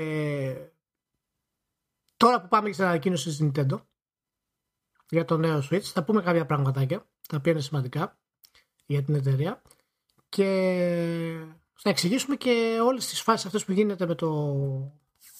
να προσπαθήσω να καταλάβουμε τι συμβαίνει με το Switch γενικότερα, γιατί έχει ξεπεράσει κάθε προσδοκία η κατάσταση με το Switch. Και βγαίνουν οι άλλοι μετά και σου λένε έιτ κέι. Και σου λέει εμείς εδώ ή έιτ κέι. Όχι και τα δύο μαζί. Μην με φουντώνεις δηλαδή. επτά δεκατέσσερα πι. Είναι το καινούριο. Λοιπόν, νέο Switch, Switch Lite, και κυκλοφορεί. Πότε θα βγει, Μάνο? Είναι το Σεπτέμβριο, κάτσε να σου πω, είκοσι Σεπτεμβρίου, και θα κάνει δύο εκατοστάρικα. Θα βγει σε γκρίζο, κίτρινο και τυρκουάζ. Η αλήθεια είναι ότι το γκρίζο δεν είναι αποτυχία. Είναι, είναι και, έχει αυτή τη γοητεία του. Απλά μου μένει έτσι σχετικά διάφορο. Ωραία είναι το γκρίζο. Το, το κίτρινο με θίγει σε προσωπικό επίπεδο. Το τυρκουάζ μου αρέσει περισσότερο από όσο υπολόγιζα και μου αρέσει και η ειδική έκδοση για τα Pokémon, ε, που έχει α, άλλο χρώμα πλήκτρα αριστερά, άλλο χρώμα πλήκτρα δεξιά. Ναι, ναι, αυτή, αυτή είναι ωραία. Η έκδοση για το Pokémon θα βγει πιο μετά, έτσι, θα βγει οκτώ Νοεμβρίου, ναι. Στην ίδια τιμή με, το, με τις υπόλοιπες εκδόσεις, στα διακόσια δολάρια, ε, και τα, τα πιο βασικά στοιχεία του είναι ότι είναι μικρότερο, πιο ελαφρύ, mm-hmm. και έχει, έχει, μια, έχει πέντε κόμμα πέντε ίντσες οθόνη με touch, έτσι, επτακόσια είκοσι πι. Ναι, ε, την ανάλυση μπαταρία... στην ουσία είναι μικρότερη αλλά πυκνότερη η οθόνη. Ναι, ναι. Και, και η μπαταρία χοντρικά θα σου δώσει μία ώρα, ας πούμε, παραπάνω, ε, για τους στήλους που, που παίζεις. Οπότε έχει κάποια στοιχεία, ας πούμε, έτσι, που είναι πιο φορητού στυλ στοιχεία από το, από το Switch. Ε, για, για πες μου, πώς σου φάνηκε, καταρχάς να μιλήσουμε λίγο για την τιμή γενικότερα. Ε, η τιμή είναι καλή. Η τιμή πιστεύω είναι, είναι σουπερίδη. Η τιμή δεν είναι απλά καλή. Ναι, η τιμή είναι καλή από την άποψη ότι το Switch σαν πλατφόρμα εξακολουθεί να είναι main platform για τη βιομηχανία και μονομιάς είναι το φθηνότερο πράγμα που μπορείς να βρεις από τις τρέχουσες παύλα σύγχρονες πλατφόρμες, τέλος. Δηλαδή αν πεις ότι έχω τρεις επιλογές αυτή τη στιγμή, Τι, τι λεφτά χρειάζεται να ρίξω για να χωθώ εδώ και εκεί, η φθηνότερη επιλογή. Βέβαια, ναι, αν μου πει κάποιος, ναι, μπορώ να βρω στο Scrooge το... Μιλάμε για επίσημες τιμές τώρα, okay. Αυτό είναι το πιο φθηνό. Ναι, ναι. Και είναι δηλαδή και αναλογικά με το θρι ντι ες, παραδείγματος χάρη, η τιμή του, του Lite σχετικά και με τη δύναμή του και τέτοια, αν και δεν έχει τη, τη βιβλιοθήκη των παιχνιδιών που είχε το θρι ντι ες, είναι πάλι πάρα πολύ καλή, δεν το συζητάμε. Ακόμα λένε δια... το μεταξύ, το Lite δεν θα σκοτώσει το θρι ντι ες. Το θρι ντι ες είναι νεκρό το μεταξύ και ακόμα ασχολούμαστε με το αν θα το σκοτώσει κανένας. Ναι, εντάξει, ναι, είναι νεκρό. Εντάξει, η Nintendo δεν το παρατάει το θρι ντι ες.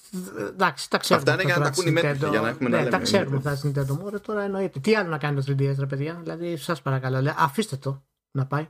Τι, τι άλλο να κάνει, το διέλυσε τα πάντα. Ναι, ναι. Τι άλλο να κάνει, δηλαδή. Εντάξει, ευχαριστώ πολύ.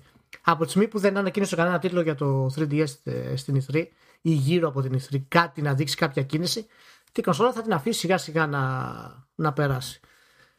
Ε, λοιπόν, η τιμή είναι πολύ καλή. Μου άρεσε πάρα πολύ η τιμή. Ε, το περίμενα λίγο πιο τσιμπημένο, αλλά επειδή θα βγει και καινούριο Switch Pro, θα, θα κάνουν μια, έτσι, ξέρεις, τρεις κονσολίτες, μια προσφορά, ας πούμε, μια τριανδρία, ε, για τις τιμές. Ε, Και τι άλλο, δεν ξέρουμε για το επεξεργαστή κάτι. Από ό,τι, ξέρω, α, α, από ό,τι βλέπω εδώ είναι ο ίδιος. Όχι, είναι, είναι τα ίδια. Είναι τα ίδια τα υπόλοιπα.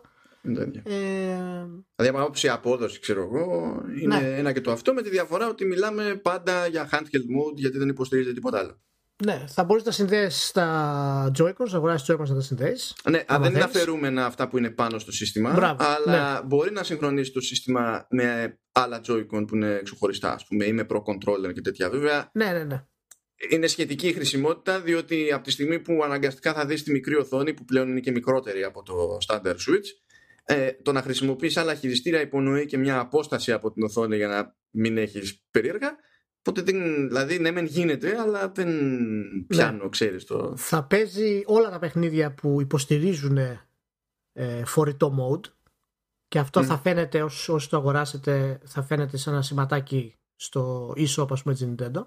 Και θα πετάει και προειδοποίηση. Αν πας να αγοράσεις τίτλο με το, από το Lite, από, ε, μέσω Μπράβο. e-shop που δεν υποστηρίζει handheld mode ή έχει κάποιο θέμα, ξέρω εγώ, συμβατότητας. Μπορεί να χρειάζεται άι αρ που δεν έχουν τα Joy-Con εκεί πέρα. Να θέλει, ξέρω, ό,τι να είναι.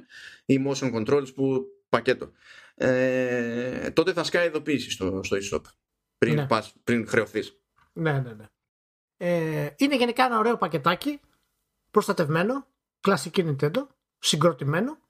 Με πολύ άνετη τιμή και που θα μπορείς να παίζεις σε full απόδοση τα περισσότερα παιχνίδια που, που υπάρχουν. Εντάξει, προφανώς τώρα, άμα θέλετε κάποιος να παίξει το Λάμπο, θα πάρει το Switch το κανονικό. Έτσι εννοείται αυτό το πράγμα. Ναι, δε, γιατί το Λάμπο βασίζεται στα motion ε... controls και στα αποσπόμενα Joy-Con, οπότε απλά δεν. Αλλά τα παιχνίδια τα οποία πραγματικά τρέχουν αυτές τις κονσόλες, όπως είναι, ας πούμε, το Zelda, όπως είναι τα Mario, όπως είναι το Fire Emblem, όπως είναι το Pokémon κτλ., θα μπορούν να τα παίξουν χωρίς κανένα πρόβλημα με λίγη μπαταρία παραπάνω. Ε... Είναι, είναι, εντάξει, δεν μπορώ να πω ότι βρίσκω κάποιο σημαντικό μειονέκτημα αυτή τη στιγμή γιατί, για την λόγω κονσόλα. Ε, ξέρω ότι εσύ έχεις ενστάσεις σου για την ονομασία της κονσόλας. Δεν έχω για την ονομασία. Δεν έχω για την ονομασία. Έχω για το, για, πώς να σου πω, για, για το σχεδιασμό του συστήματος με δεδομένη τη φόρτιση της ονομασίας και το branding στο οποίο έχει επενδύσει. Εντάξει, για την δηλαδή... ονομασία δηλαδή έχεις πρόβλημα. Να oh, ήταν ή αυτό... η άλλη ονομασία ή άλλη κονσόλα. Αυτό. Ναι, δεν... δεν θέλω άλλη ονομασία, αυτό είναι το θέμα. Είναι ότι ήθελα μία αλλαγή στην κονσόλα, ώστε όλο το υπόλοιπο να στέκει. Δεν, δεν χρειάζεται τίποτα άλλο. Τι αλλαγή? Να, να μην κόψει την, την έξοδο εικόνας. Το βίσμα είναι εκεί, είναι ίδιο. Άντε να πεις ότι για να το κόψει από εδώ να έχει βγάλει κάποιο controller chip, τέλος πάντων, που θα έπρεπε ναι. να βάλει, okay. Αλλά θέμα κόστους ουσιαστικό δεν υπάρχει σε αυτή την περίπτωση, διότι αυτό κάνει δύο εκατοστάρικα, έτσι. Το, το κανονικό το Switch κάνει τρία εκατοστάρικα, τρία κάτι, ας πούμε, που είναι στην Ελλάδα. τρία σαράντα εννιά δεν κάνει, κάπου και κάνει. Ο τρία είκοσι εννιά, κάτι τέτοιο. Ε, έτσι κι αλλιώς, ας πούμε, στην Ιαπωνία το κανονικό το Switch πωλείται και σε έκδοση χωρίς τον dock, με λιγότερα λεφτά. Ναι, ναι, εντάξει, είναι αγορά έτσι που σηκώνει όλες αυτές τις, ναι. ε, τις τσακμίνιες. Δηλαδή, προφανώς, πώς να σου πω, αν πεις ότι έχω ένα πακέτο αυτή τη στιγμή που το αγόραζα και είχε, ε, είχε μέσα τον dock, ε, με τι γλιτώνω περισσότερα λεφτά σαν εταιρεία, έτσι, ε, αφαιρώντας τον dock ή αφαιρώντας το controller chip στη, στη γιου ες μπι-C. Αφαιρώντας τον dock. Δηλαδή, ξεκάθαρα. Ναι, ναι, κοίτα, να σου πω κάτι. Είναι και, κοίτα, εγώ δεν θέλω να πάρω πολύ σταθερή θέση για τα οικονομικά, γιατί δεν έχω, δεν έχουν ιδέα, ας πούμε, για τα νούμερα αυτά ακριβώς τι είναι, αλλά είναι, έχει λογική το. Κοίτα, το αυτό που ξέρουμε που είναι ότι όταν σου πουλάει ξεχωριστά dock, το πουλάει νομίζω ένα ογδόντα, που προφανώς εκεί πέρα έχει υπολογίσει και άλλο περιθώριο κέρδους, και όταν στην Ιαπωνία σου πουλάει χωρίς dock το μηχάνημα, σου κόβει σαράντα πέντε δολάρια. Ναι, δηλαδή ναι, υπάρχει αλλά... ένα πλαίσιο ήδη. Ναι. Ε... Και, και αυτό το λέω ότι θα ήθελα να είχα τη, την έξοδο εικόνας ώστε να εξακολουθεί να λειτουργεί το, το branding του Switch. Δηλαδή το logo, το animated logo, όλη η επικοινωνία στην οποία έχει επενδύσει ε, η, η Nintendo. Αυτό που υποτίθεται ότι... Αυτό το έχει... λες τώρα με τη λογική όμως ότι αυτό θα την επηρεάσει αρνητικά για να σε ενοχλεί. Πιστεύεις ότι θα την επηρεάσει αρνητικά κάπου αυτό? Δεν είναι απαραίτητο ότι θα την επηρεάσει αρνητικά. Μπορεί ναι, μπορεί όχι. Αυτό εξαρτάται το πώς θα το πάρει ο, ο καταναλωτής, και ο καταναλωτής δεν είναι δεδομένο ότι έχει τις ευαισθησίες που έχω εγώ. Το, το, το θέμα είναι ότι πρέπει να δούμε ακριβώς γιατί η Nintendo επέλεξε να το κρατήσει αυτό το, το όνομα. Για όποιο λόγο και αν επέλεξε να το κρατήσει. Μάλλον πάλι για μένα το ζήτημα είναι γιατί έκοψε το τι βι Mode. Αλλιώς το όνομα θα το, θα το κρατούσε έτσι κι αλλιώς. Θα ήταν παράλογο να το κάνει κάτι άλλο. Από τη στιγμή που η πλατφόρμα είναι αυτή που είναι τα games, δηλαδή δεν είναι ότι παίζει άλλα games. Αυτά ναι, παίζει. Ναι, ναι, ναι, ναι. Οπότε πώς θα το πει. Ναι. Γι, αυτό, γι' αυτό προτιμώ αυτή την, ας πούμε, και καλά. Ε, όλες τις άλλες εκτόσεις καταλαβαίνω. Δεν έχει motion controls, δεν έχει infrared, για, δεν αφαιρούνται. Για ποιο λόγο το έκοψε το τι βι Mode, πιστεύεις? Αυτό είναι πάνω απ' όλα που δεν μπορώ να καταλάβω, διότι η διαφορά στο κοστολόγιο δεν μπορεί παρά να είναι αμεληταία. Και όποια και αν είναι αυτή, πρέπει να τη βάλουμε δίπλα στο εξής. Ότι υπάρχει πλέον το σενάριο στο οποίο ο άλλος μπαίνει στο e-shop να αγοράσει κάτι και του πετάει το σύστημα κάποια ειδοποίηση ότι το τάδε παιχνίδι δεν θα λειτουργεί ή δεν θα λειτουργεί όπως θα έπρεπε στην κονσόλα του. Αυτό το πράγμα στην εμπειρία χρήστη θετικό δεν είναι. Και μπορεί να μην έχει ένα κόστος που μεταφράζεται σε ευρώ επιτόπου. Νομίζω ότι εδώ παίρνεις αυτό λίγο, ξέρεις, πιο όσον αφορά το κοινό που δεν είναι Nintendo στην ουσία. Το παίρνεις με μια πιο γενική θέση του χρήστη. Δεν, δεν λέω ότι είσαι άδικος αυτό, γιατί ισχύει αυτό που λες. Αλλά εγώ δεν πιστεύω ότι θα παίξει κανένα ρόλο. Απολύτως. Σκέ, σκέψου, ας πούμε, ότι βγαίνει στην παρουσία, στο βίντεο που ετοιμάσει η Nintendo. Ναι. Π.χ. έτσι. Βγαίνει το και λέει ε, ότι δεν υποστηρίζει ούτε tabletop mode. Με πιο σκεπτικό. Επειδή δεν έχει το ποδαράκι από πίσω. Mm. Που τώρα. Α, α, αυτό θέλω να σου πω. Ότι η Nintendo καθαρά, και είναι κάτι το οποίο έχει ξανακάνει. Δεν είναι η πρώτη φορά. Η Nintendo την ενδιαφέρει πάρα πολύ το image. Το, το κοινό στο οποίο θα σπρώξει την κονσόλα αυτή. Και το κοινό στο οποίο θέλει να τη σπρώξει, γιατί και ο Μιγιαμότο είχε πει ότι σκοπός μας δεν είναι απλώς να φέρουμε ένα Switch στην οικογένεια, αλλά κάθε ένας από, τους, ναι. ε, από τα μέλη της οικογένειας να έχουν ένα Switch. Πιστεύω ότι προφανώς δεν υπάρχει κάποιος άμεσος ε, λόγος κόστους, το ότι κόψανε το τι βι, ας πούμε, το, την έξοδο, αλλά...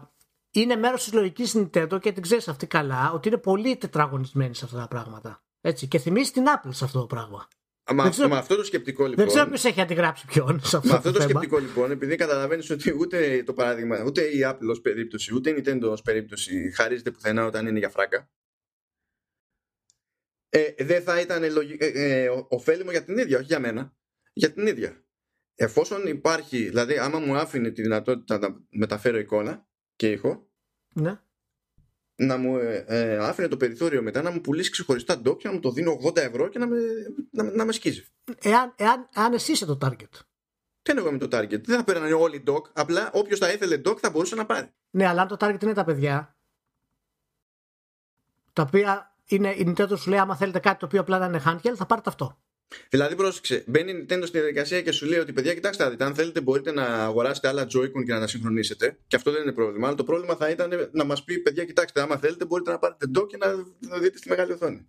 Όχι, μα δεν μπαίνει καν στη διαδικασία αυτή. Εσύ το σκέφτεσαι ποιο θα νομίζω θα είναι το καλό για την εταιρεία. Αλλά... όχι, αυτό με τα Joy-Con το είπε. Ναι, ναι, απλά δεν έχει σημασία εν τέλει σε αυτό το πράγμα. Γιατί αυτό που, αυτό που την ενδιαφέρει σε αυτό το πράγμα είναι ότι σου λέει τα Joy-Con εγώ θα στα δώσω άμα θες να παίζεις, το οποίο κανένας δεν μπορεί να το κάνει αυτό το πράγμα.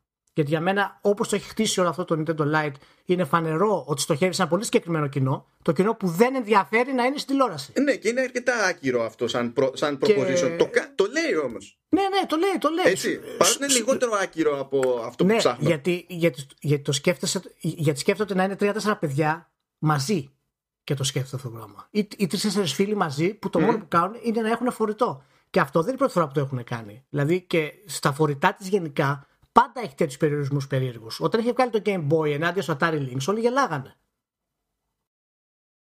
Και τους λέγανε δεν είναι δυνατόν να βγάλεις αυτή τη τιμή το Game Boy και να το έχεις με κίτρινη οθόνη και να σας πρόμαυρο. Είναι αδιανόητο. Δεν υπάρχει περίπτωση να κάνεις τίποτα. Και μετά τέτοιες. Με, με, με, μετά αν θυμάστε βγάλανε το, το ντι ες, μετά βγάλανε το θρι ντι ες, μετά ξαφνικά βγάλανε το του ντι ες, το οποίο ήταν ένα τούβλο, το οποίο δεν είχε κάποιο ιδιαίτερο φοβερό νόημα. Να το βγάλεις το του ντι ες εκείνη τη στιγμή. Μετά βγάλαμε το θρι ντι ες xCloud. Δηλαδή, καταλαβαίνω αυτό που λες, ότι οι επιλογές της Nintendo έχουν μια συναρτησία σε αυτά τα πράγματα και δεν είναι όλες επιτυχημένες. Αλλά γι' αυτό, γι' αυτό σε ρωτάω αν το φοβάσαι. Γιατί αν το φοβάσαι, τότε έχει νόημα να το βάλουμε κάτω αυτή την άποψη που λες. Δεν είναι ανάγκη να, να υπάρχει φοβία. Γιατί, να σου πω κάτι, δεν θα πάθω εγώ κάτι. Δεν είμαι εγώ η εταιρεία για να πάθω κάτι. Και στην τελική. Ε, Ε, δεν δεν παρακαλάω να πάθει καμιά εταιρεία κάτι. Δεν είναι αυτό το, το point. Όχι, έτσι, όχι, αν το φοβάσαι αλλά... ως, ε, ως αναλυτής θέλω να πω, ρε παιδί μου. Αυτό θέλω να πω. Κοίτα, ξεκάθαρα. Γιατί, να, α, γιατί, να... Να, να, να σου πω να τελειώσω. Γιατί ναι. αν δεν το φοβάσαι στην ουσία ότι θα επηρεάσει κάπως το αρνητικά το προϊόν, δεν έχει και μεγάλο νόημα να το θέσουμε ως μεγάλο πρόβλημα αυ, αυ, αυτό το θέμα της, της εξόδου. Λοιπόν, α, να σου πω ναι, τρία ναι. points. Έτσι. Έχει αφιερώσει τρία χρόνια η εταιρεία να λέει. Hybrid, hybrid, hybrid, hybrid, hybrid. Αυτό το μήνυμα έχει περάσει όσο έχει περάσει σε κόσμο. Και έχει ταυτίσει το ένα με το άλλο. Το ενδεχόμενο που ανοίγει η ίδια η εταιρεία να υπάρχει απόσταση από αυτό και να το μάθει κάποιος με τον άσχημο τρόπο, γιατί πάντα μιλάμε για τον μέσο καταναλωτή και ο μέσος καταναλωτής δεν είναι ο πιο διαβασμένος για οτιδήποτε κινείται και αναπνέει. Ναι. κάθε τέτοιο σημείο τριβής είναι αρνητική εμπειρία. Αυτό είναι το ένα. Εγώ αυτό δεν το δέχομαι, ας πω την αλήθεια. Γιατί, όχι γιατί δεν έχει νόημα αυτό που λες, γιατί δεν έχουμε στοιχεία για αυτό που λες, ότι θα είναι αρνητική εμπειρία. Γιατί αν το Switch. Μακά, αν το εγώ το αγοράσω και στο μυαλό μου έχω ακούσει αυτά που, που λέει Nintendo τόσο καιρό, γιατί δεν έχει, δεν έχει προλάβει το υπόλοιπο μήνυμα. Όχι, να καταλάβω τη διαφορά. Και αγοράσω και συνειδητοποιήσω εκείνη την ώρα, αυτό αρνητικό είναι. Μα γιατί να μην έχει προλάβει? Γιατί ο κόσμος έχει λειτουργήσει διαφορά ναι, φάσης αυτά τα πράγματα. Ναι, απλά mm. είναι υποθετικό αυτό όμως. Δεν το ξέρεις, δεν είναι υποθετικό. Είναι υποθετικό γιατί αν βγει και πουλήσει είκοσι πέντε εκατομμύρια κομμάτια, ναι. δεν μπορείς να πεις τίποτα. Τι θα πεις? Μα εμένα δεν με ενδιαφέρει αν θα πουλήσει είκοσι πέντε εκατομμύρια κομμάτια. Τι σε ενδιαφέρει τότε? Εγώ σου λέω για το αν αυτός που το αγοράζει, ναι. σε εκείνη τη στιγμή, τουλάχιστον στο πρώτο διάστημα, θα έχει συνειδητοποιήσει ποια είναι η διαφορά και, ώστε μα να διαλέξει σημασία... αυτό που όντως θέλει. Μα τι σημασία έχει αν, αν, αν πουλήσει τα νούμερα στην Nintendo? Δεν έχει καμία σημασία αυτό το πράγμα. Δηλαδή αυτός που θα πάει να το αγοράσει, γιατί η Nintendo κάνει ένα μικρό rebranding αυτή τη στιγμή, έτσι δεν είναι? Ωραία. Α, α, για να πω, αυ, αυτή τη στιγμή επιχειρεί να κάνει ένα μικρό rebranding η Nintendo. Έτσι, δηλαδή έχει το Switch το κανονικό, έχει το νέο το Switch το Lite και θέλει να το περάσει ως κάτι διαφορετικό. Εάν θες να μου πεις ότι δεν κάνει καλή δουλειά για να το περάσει, ε, μπορώ να το δεχτώ σε, σε αρκετό βαθμό, γιατί έχει κάνει τόση πολλή δουλειά για το προηγούμενο. Αυτό είναι επιχείρημα το οποίο μου αρέσει, το δέχομαι αυτό το πράγμα. Αλλά το impact που θα έχει αυτό στην αγορά δεν το ξέρουμε ακόμα.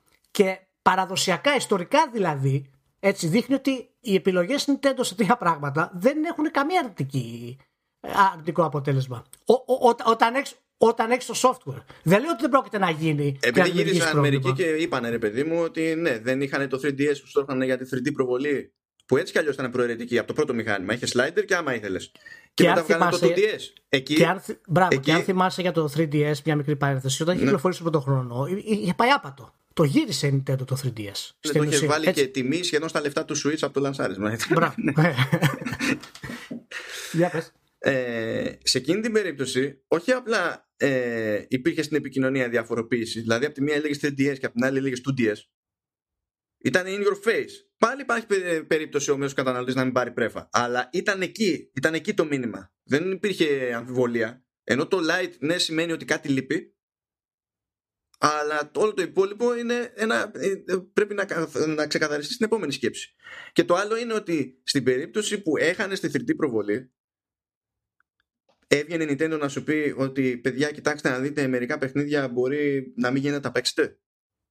Αυτό δεν το έχει ξανακάνει η Nintendo στην ίδια περίπτωση. Μόνο παράδειγμα παρόμοιο κατά μία έννοια, που και εκεί πραγματικά ήταν ένα σταγόνα στον ωκεανό για τα παιχνίδια, ήταν πάρα πολύ λίγα, ήταν κάποια παιχνίδια που σου έλεγε ότι δεν παίζουν αν δεν έχεις new. Ναι. Nintendo θρι ντι ες. Θέλω να πω σε αυτό που λες, γιατί σε αυτό είναι κάτι το οποίο είναι εκεί που θέλω να εστιάσω περισσότερο. Ε, για, για το ότι η Nintendo για πρώτη φορά είπε ότι δεν θα μπορείς να παίζεις τα παιχνίδια, όλα τα παιχνίδια, το οποίο είναι κάτι αρκετά σημαντικό. Και, και εντάξει, υποθέτω τώρα, αλλά δεν θα γινόταν ποτέ επί εποχή συμβάτα αυτό το πράγμα. Και αυτό δείχνει μια διαφοροποίηση στην Nintendo, ότι αρχίσει και κάπως ε, πηγαίνει σε μια διαδικασία που είναι πιο media company από ό,τι ήταν σε όλα τα όνειρα. Δεν πρόκειται να αλλάξει βέβαια, παραμένει η παιχνιδοεταιρεία και θα είναι η παιχνιδοεταιρεία, αλλά αυτές τις διαδικασίες με το να υπάρχει το xCloud στο Switch. Ε, τώρα, παιδιά, έχετε το πιο καλή έκδοση σε αυτό, το, πιο, το οποίο αυτά είναι Nintendo. Δεν μας τα έχει συνηθίσει. Πρώτα γιατί πάντα. Καλά, κοίτα, τα... στα φορητά πολλαπλές εκδόσεις έβγαζε πάντα. Όχι, όχι, στα φορητά ναι, αλλά τώρα η διαφορά είναι άλλη, γιατί το φορητό είναι και το κανονικό. Στην ναι, ναι, είναι, οπότε έχουν την ίδια βιβλιοθήκη παιχνιδιών. Όταν είχαν διαφορετική και έκανε τα ports, έλεγες εντάξει, έχω το φορητό, άρα θα έχω και μικρότερο, ξέρεις, ίσως όχι τέτοια ποιότητα σου είναι το, το τέτοιο. Αυτό είναι ένα θέμα, αλλά να σου πω κάτι. Εγώ πιστεύω ότι το ρίχνουν πάλι στο, στο software σε αυτό το πράγμα. Δηλαδή είναι ένα μικρό ρίσκο, γιατί η αλήθεια είναι ότι εγώ δεν πιστεύω ότι θα επηρεάσει αρνητικά τόσο πολύ αυτό το rebranding. Όχι, εγώ το, πιστεύω το... ότι θα σκιστεί να πουλάει το, το Lite. Αλλά αυτό δεν το κάνει, αυτό, αυτό δεν κάνει τη, τη, την κίνηση, το, ό,τι καλύτερο υπήρξε ποτέ through and through, το σκεπτικό. Όχι, όχι, απλά να σου πω κάτι. Εγώ δεν, δεν μπορώ να την κρίνω την κίνηση επειδή απλά δεν ταιριάζει, ας πούμε, στην νοηματική. Δεν, δεν με απασχολεί ιδιαίτερα αυτό το πράγμα. Ε, με απασχολεί αν όντως, και αυτό, σε αυτό έχεις ένα point το οποίο θέλω να, να στηρίξω, με απασχολεί όντως στο να ξέρει ο χρήστης ποιο switch το βολεύει καλύτερα.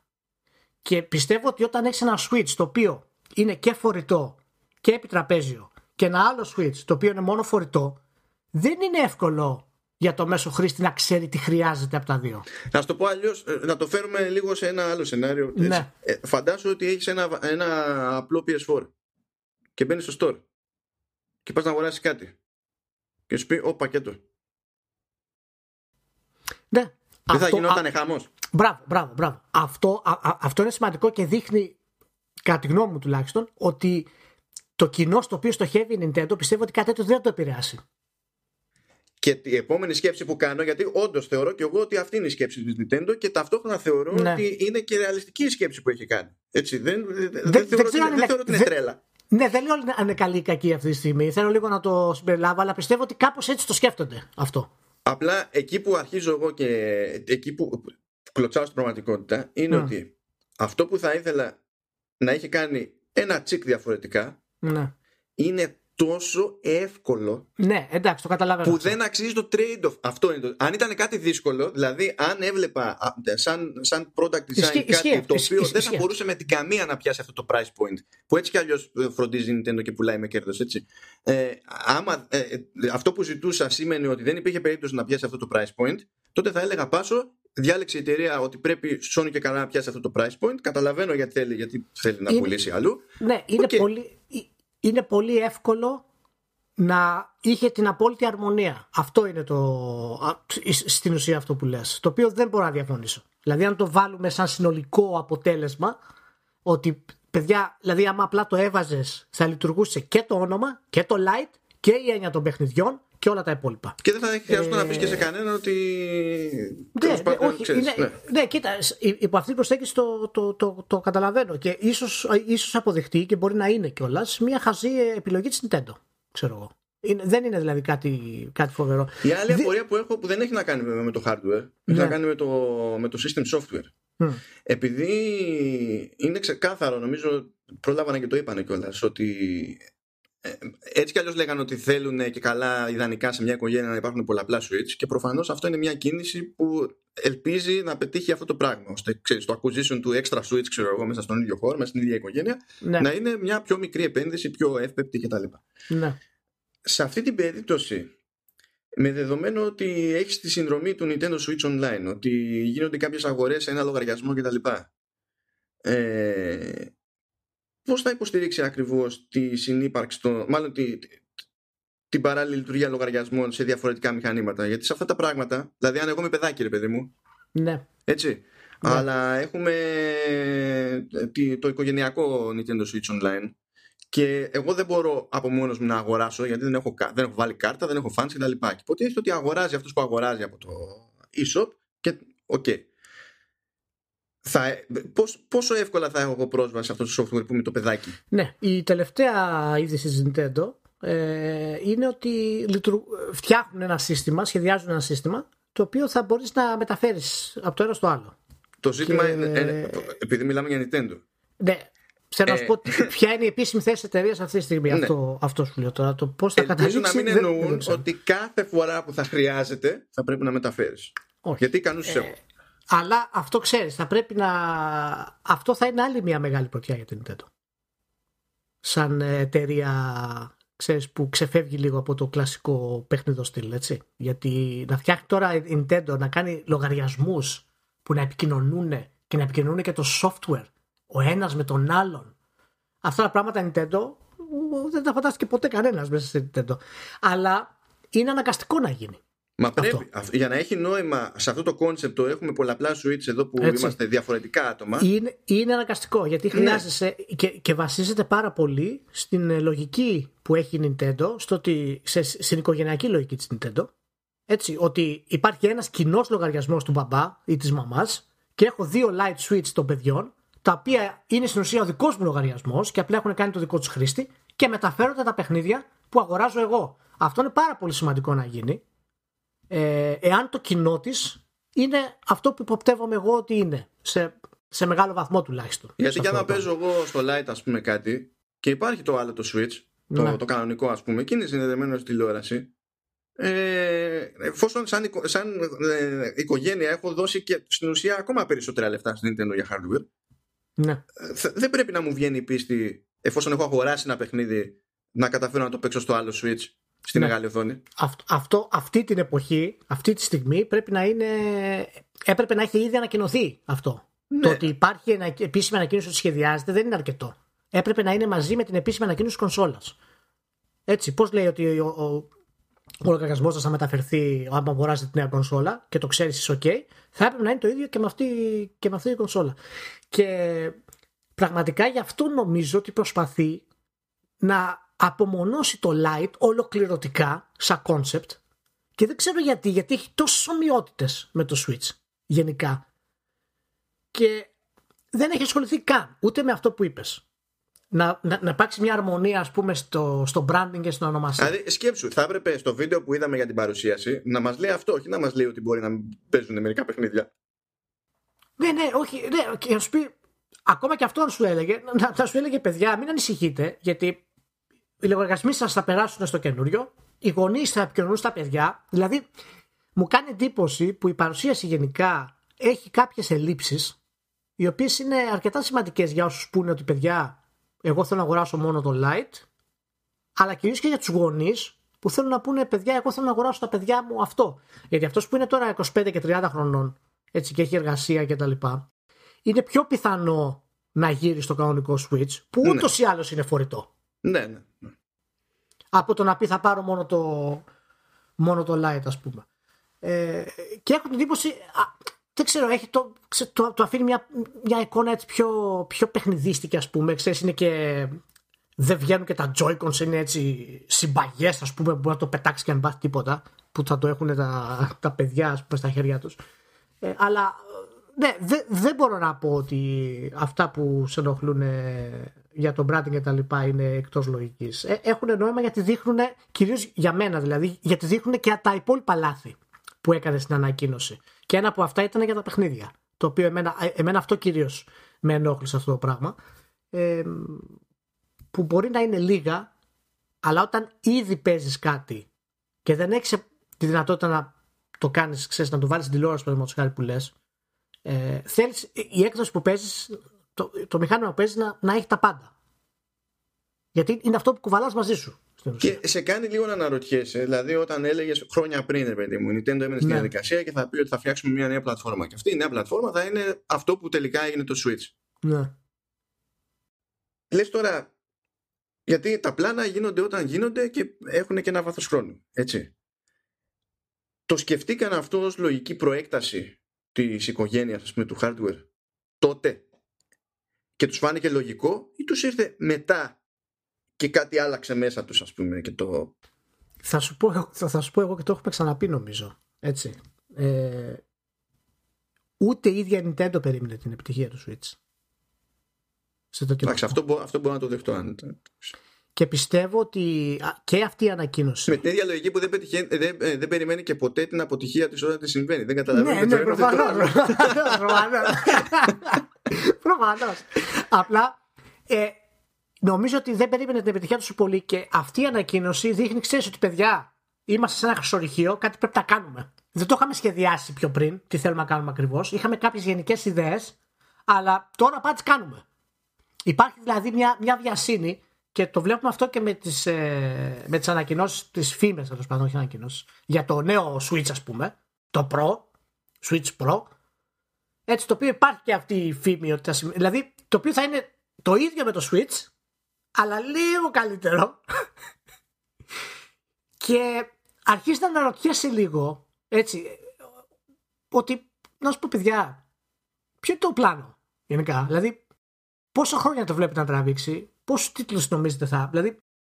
Κοίτα, πάντως, να, να σου πω κάτι. Με το, με το διάστημα που έχει περάσει από το αρχικό λαντσάρισμα και με δεδομένο το chipset που χρησιμοποιούν ακόμα, αν πούνε ότι, ξέρω εγώ, του χρόνου βγάζουμε προ, είναι ρεαλιστικό ενδεχόμενο να διαλέξουν ένα chipset που να μην πηγαίνει ο κουκοσαϊδόνι, ε, αλλά να έχει απόδοση ναι, πενήντα και εκατό τοις εκατό πάνω. Δηλαδή, ακριβώς, υπάρχει μα, να α, α, α, αυτό είναι το πρόβλημά μου όμως εμένα. Γιατί άμα βγάλεις ένα χρόνο μια κονσόλα που θα εκμηδενίσει τις υπόλοιπες, γιατί στην ουσία, να σου πω κάτι, όσο και να λέμε ότι το Lite είναι φορητό και το Switch είναι και επιτραπέζιο και το νέο Switch θα είναι, η βάση τους είναι η ίδια. Δηλαδή είναι οι ίδιες κονσόλες. Ναι, ναι, ναι.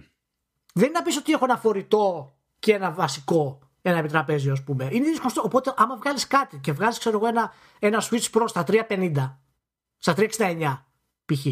και μου ρίξεις το Switch το κανονικός στα διακόσια εβδομήντα εννιά, ξέρω εγώ, και στα εκατόν ογδόντα εννιά το Pro, δηλαδή το, το Lite, και έχεις τόση μεγάλη διαφορά στη, στη δύναμη, ρε Μάνο.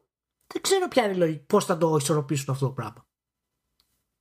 Ποια θα είναι. Να, η και αυτό είναι ένα πρόβλημα που έχουν γενικότερα πλέον στη βιομηχανία όλοι οι κατασκευαστές, το τα λέμε. Και κανένας δεν το έχει εξερευνήσει επαρκώς, πιστεύω. Πάντως, γενικά, οι, οι, οι, οι εντυπώσεις του γενικότερα για την, για την ανακοίνωση και τον χρόνο που έγινε η ανακοίνωση και όλα αυτά είναι θετικές. Πιστεύεις ότι είναι καλή ευκαιρία, γιατί φαίνεται, γιατί φαίνεται ότι πάνε να το δέσουν με το λανσάρισμα του Pokémon. Δεν χρειάζεται να κρυβόμαστε. Ναι, ναι, που είναι, που είναι απολύτως λογικό αυτό το πράγμα. Ναι. Νομίζω ότι δεν το πετάξαν αυτό το πράγμα στην ι θρι, επειδή ακόμα μαγειρεύουν το τι θα κάνουν με τα accounts και τις λοιπές υπηρεσίες. Και σωστό. Το ανακοίνωσαν τώρα και λένε ότι θα βγει το Σεπτέμβριο, ενώ δεν μιλάμε για καμιά υπερκατασκευή, ξέρεις. Ναι. Πάλι για αυτό το λόγο. Οπότε ελπίζω μέχρι τότε να έχουν προλάβει να το ισιώσουν το πράγμα, τουλάχιστον σε πρακτικό επίπεδο. Ε, από άποψη αισθητικής, να μην σου πω το προτιμώ και σε σχέση με το, με το κανονικό, σε γενικές γραμμές. Γιατί είναι πιο μικρούλι. Είναι λίγο πιο μικρούλι. Όχι, όχι επειδή είναι πιο μικρούλι, αλλά έχει συγκριτικά πιο καθαρές γραμμές, που ναι. Αυτό είναι και επόμενο, γιατί από τη στιγμή που δεν έχεις κουμπώματα, πάντα όταν ναι, έχεις κουμπώματα ναι, θα είναι πιο άχαρη ναι, φάση. Ναι. Έχει, έχει ένα πιο solid. Ναι. Έχει λίγο μια, μια αίσθηση λίγο έτσι, ξέρεις, ρέτρο η όλη, η όλη κατάσταση, όπως έχει πάντα τα, τα handheld της Nintendo, αλλά είναι πιο συμπαγές, φαίνεται, ρε παιδί μου, ότι είναι κάτι το οποίο, ξέρεις, το κρατάς και το αισθάνεσαι καλύτερα. Από το, ε, τώρα από κάτι που δημήθηκα, συγγνώμη, λέμε πριν ότι βγαίνει και λέει δεν υποστηρίζει tabletop mode. Ρε Nintendo, αφού είσαι Nintendo, πες, κοιτάξτε να δείτε, αν θέλετε το tabletop mode, έχουμε εδώ μια ωραία βασούλα που κάνει σαράντα ευρώ. γιατί, γιατί μπορούμε. Κάντο, ρε Nintendo, αφού ξέρεις ότι, σε, ότι θα, θα βγει το φράγκο. Κάντο. Γιατί, γιατί είναι λογικότερο να πεις δεν γίνεται. Να, να σου πω κάτι. Ούτε, και αυτό, αυτό θα ήταν το καλύτερο. Αλλά αν δεν, ακόμα και αν δεν έκανε αυτό, ας το έκανε licensing το doc. Ας το έκανε και ας μην ασχολούνταν ποτέ. Ας άφηνε όλους να βγάζουν το doc. Δεν καταλαβαίνω αυτό. Δεν ξέρω. Εσύ ξέρεις και την Apple καλύτερα. Το έχει και Apple αυτό στην οτροπία. Κλείνει πολλές επιλογές από, τα, από τις συσκευές της, γιατί θέλει να. Να έχει κάποια συγκεκριμένη οντότητα σε αυτό το πράγμα. Έτσι δεν είναι. Παρ' όλα δηλαδή, αυτά, άμα κουμπώσεις γιου ες μπι-C dock σε συσκευές της Apple. Ναι, εντάξει, ευχαριστώ πολύ. εντάξει, αλλά σου λέω σε, σε θέμα software και τα λοιπά, ας πούμε, πάντα υπάρχει το παράπονο ότι ο ανταγωνισμός έχει πιο ελευθερία στο software και επιτρέπει εσωτερικά πράγματα και τα λοιπά από, τη, από την Apple. Τα οποία θα μπορούσε η Apple να τα κάνει άνετα. Όπως ξέρω εγώ με το, με το νέο iOS. Τα iPad που δίνει mouse και τα λοιπά, ας πούμε, που το κάνει. Ναι, ναι, ναι. Ε, αλλά ναι, δεν ξέρω. Είναι, είναι πάντα αυτό. Και, και εγώ αισθάνομαι θετικά για την ανακοίνωση του Lite. Έχω αυτές τις ανησυχίες που είπες και εσύ και που οδηγούν σε παρ' κάποια θέματα. Παρ' όλα αυτά, θεωρώ αυτονόητο ότι θα πάει καλά. Εγώ πιστεύω ότι θα πάει καλά, δεν θα υπάρχει κανένα πρόβλημα. Να σου πω πόσο καλά νομίζεις θα μπορεί να πάει αυτή τη στιγμή. Pokémon καλά. Πιστεύεις δηλαδή ότι θα. Θα υπάρχει μια, ένας διαχωρισμός όπως ήταν με το θρι ντι ες παραδείγματος χάρη και το Wii παραδείγματος χάρη. Όχι, πιστεύω ότι θα, το παιδάκι θα ζητήσει Pokémon, θα ζητήσει Pokémon και ο, ο, ο, ο γονιός θα δει ότι έχει δύο επιλογές. Να δώσει δύο πενήντα και να πάρει το Lite με το, με το παιχνίδι. Ναι, προφανώς. προφανώς. Και να δώσει τριακόσια ογδόντα το... και να πάρει το, light, ναι, το ναι. κανονικό με το παιχνίδι και θα πει αγόρι μου διακόσια πενήντα. Πιστεύεις ότι οι πωλήσεις θα φτάσουν στο τέτοιο επίπεδο ξεχωριστά όπως ήταν του Wii και του θρι ντι ες, ας πούμε, που ήταν δύο ξεχωριστές κονσόλες που πούλησαν φοβερά, ή πιστεύεις ότι θα είναι πιο ενοποιημένες οι πωλήσεις πλέον? Όχι, πιο... θα είναι πιο ενοποιημένες. Πιο... Δηλαδή... Γιατί α... και εγώ αυτό πιστεύω. Και εγώ αυτό πιστεύω. Είναι αδύνατο από τη στιγμή που χρησιμοποιείς τον όρο Switch. Ναι. Εκ των πραγμάτων, άλλος καταλαβαίνει ότι βρίσκεται κατά βάση την ίδια πλατφόρμα. Δεν, ναι. δεν το αντιμετωπίζει ως κάτι τελείως ναι. άλλο. Θα έπρεπε πραγματικά, αν ήθελε, αν ο στόχος της Nintendo ήταν να αντιμετωπιστεί αυτό ως κάτι τελείως άλλο, τότε θα ήταν αναγκαίο να αλλάξει όνομα. Που πάλι δεν θα βγάζει νόημα γιατί θα τρέχει το ίδιο software. Οπότε... Προφανώς. Εντάξει, ξέρω εγώ. Και εγώ αυτό πιστεύω. Και εγώ αυτό πιστεύω. Και πιστεύω ότι έχει βρει μια συνταγή αυτή τη στιγμή. Θα περάσει τώρα τις παιδικές ασθένειες αν τα καταφέρεις σωστά για το τι θα. Είναι σαν να μην ξέρει ακόμα ποιο είναι, ξέρεις, το, το μονοπάτι να ακολουθήσει για να βγάλει τις επόμενες κονσόλες και το, να τις υποστηρίξει κτλ. Πιστεύω ότι θα συνεχίσει με το Nintendo Switch Nintendo. Δηλαδή Nintendo Switch δύο, ας πούμε, ό, όχι το Pro, στην επόμενη κονσόλα, ας πούμε. Ε, και εκεί πραγματικά θα, είναι, θα σπάσει κάθε ρεκόρ. Ε, Γιατί... Εγώ, εγώ το, την προτιμώ αυτή την οδό. Γενικά. Δηλαδή από το να πάει να αλλάξει τελείως concept πάλι. Από τη στιγμή που δεν την πιέζει κανένας. Εάν αλλάξει κόνσεπτ αυτή τη στιγμή για μένα θα είναι απαράδεκτο. Θα είναι απα... Έχει βρει ακριβώς το κομμάτι που έψαχνε όλη της ζωή στην ουσία. Δηλαδή είναι ένα κομμάτι το οποίο το έχει μόνο αυτή, προσφέρει μόνο αυτή το καλύτερο που είναι να προσφέρει στην κονσόλα της και έχει κάτι το οποίο δεν μπορεί να του δώσει κανένας άλλος αυτή τη στιγμή. Το φορητό και το επιτραπέζιο ταυτόχρονα. Πιστεύω ότι είναι πολύ καλή ευκαιρία να το αναπτύξει αυτό όσο καλύτερα γίνεται. Ναι, ναι, και εγώ το, το πιστεύω αυτό το πράγμα. Και έχει το περιθώριο, ξέρεις, να κάνει και άλματα. Γίνονται, γίνονται άλματα σε επιδόσεις προκοπής τέλος πάντων, ναι, χωρίς να υδρώσει και πολύ ταυτίτης. Δεν είναι ανάγκη. Δηλαδή. Πάντως να πούμε και κάτι τελευταίο για να κλείσουμε. Έχει, έχει επιλογή η Nintendo να σταματήσει να παίρνει τσιπάκια από την Nvidia και να ρίξει ακόμα περισσότερο τη, τη, τη, την τιμή. Μια σκήπη να ρίξει τη τιμή. Ναι, κάτω το δέσουμε όλο αυτό γιατί πάλι να το ξεχάσω. Λοιπόν, ε, προφανώς και μπορεί να σταματήσει να παίρνει τσιπάκια την Nvidia. Δεν είναι η, μόνη, η Nvidia δεν είναι η μόνη που βγάζει επεξεργαστές αρμ. Mm. Έτσι. Το, το ζήτημα είναι λίγο συγκυρίες, λίγο τα λοιπά. Το μόνο πρόβλημα που μπορεί να έχει σε κάποια περίπτωση είναι ότι αν έχει βασιστεί, ρε παιδί μου, σε κάποια πολύ συγκεκριμένη τσαχπινιά στο hardware design από την Nvidia, τότε θα πρέπει να προσαρμόσει πρέπει να γίνεις... το, τον κώδικα της, ναι, ώστε κάπως να αντιμετωπίζεται. Και μπορεί να πάει σε επόμενη κονσόλα στην ουσία. Ε, ναι, δεν μιλάμε για, ναι, τεράστια παπάτσα, ρε παιδί μου, ναι, χρειάζεται, ναι, αλλά θα χρειαστεί μια, μια προσαρμογή behind the scenes, η οποία είναι εφικτή. Το ζήτημα είναι να τους νιάξεις να την κάνουν. Ναι. Ε, να πούμε και για την όλη ιστορία, το, την άλλη την παπάτσα με το ε, βγήκε νέος κωδικός για Switch στη, στην εφ σι σι, ξέρω εγώ, και μιλάει για άλλο, ναι, system on chip και άλλο, ναι, άλλο flash storage. Ναι, και extra storage, ας πούμε, εντάξει. Ναι, παιδιά, εντάξει, για να μην αυτονόμαστε σε αυτή την περίπτωση, δεν το ξέρω, αλλά το λογικό ποντάρισμα είναι αυτό.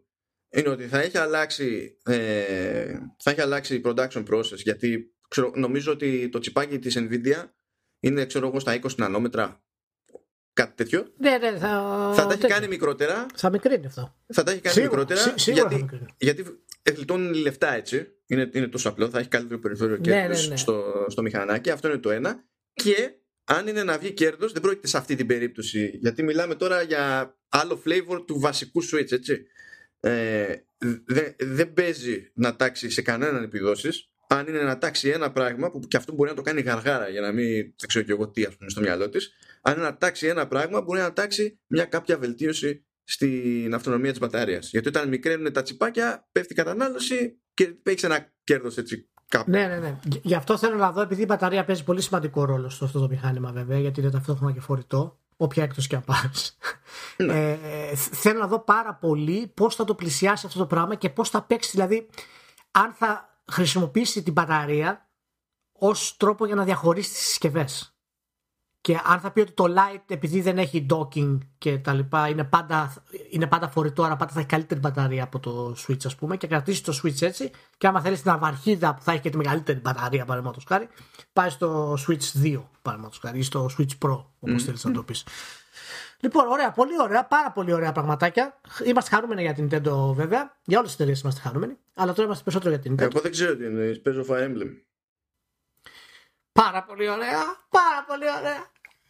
Λοιπόν, και έχουμε, τώρα δεν είπαμε για το Man of Medan, θα το πούμε την άλλη εβδομάδα, γιατί έχουμε και ένα μικρό θεματάκι που θέλουμε να κάνουμε, να μιλήσουμε λίγο για το ρόλο του co-op, τι μπορεί να γίνει στα παιχνίδια horror κτλ. Αν μπορεί να τα αναπτύξει περισσότερο από ό,τι έχουμε μέχρι σήμερα. Mm-hmm. Ε, οπότε μέχρι να τα πούμε την άλλη εβδομάδα, να είστε όλοι καλά και καλό παιχνιδάκι. Καλά μπάνια και ελπίζουμε όχι χαλάζια και... Ναι, όχι, όχι, όχι χαλάζια καταιγίδες και με ασφάλεια. Πάντα με ασφάλεια. Να είστε καλά. Γεια χαρά.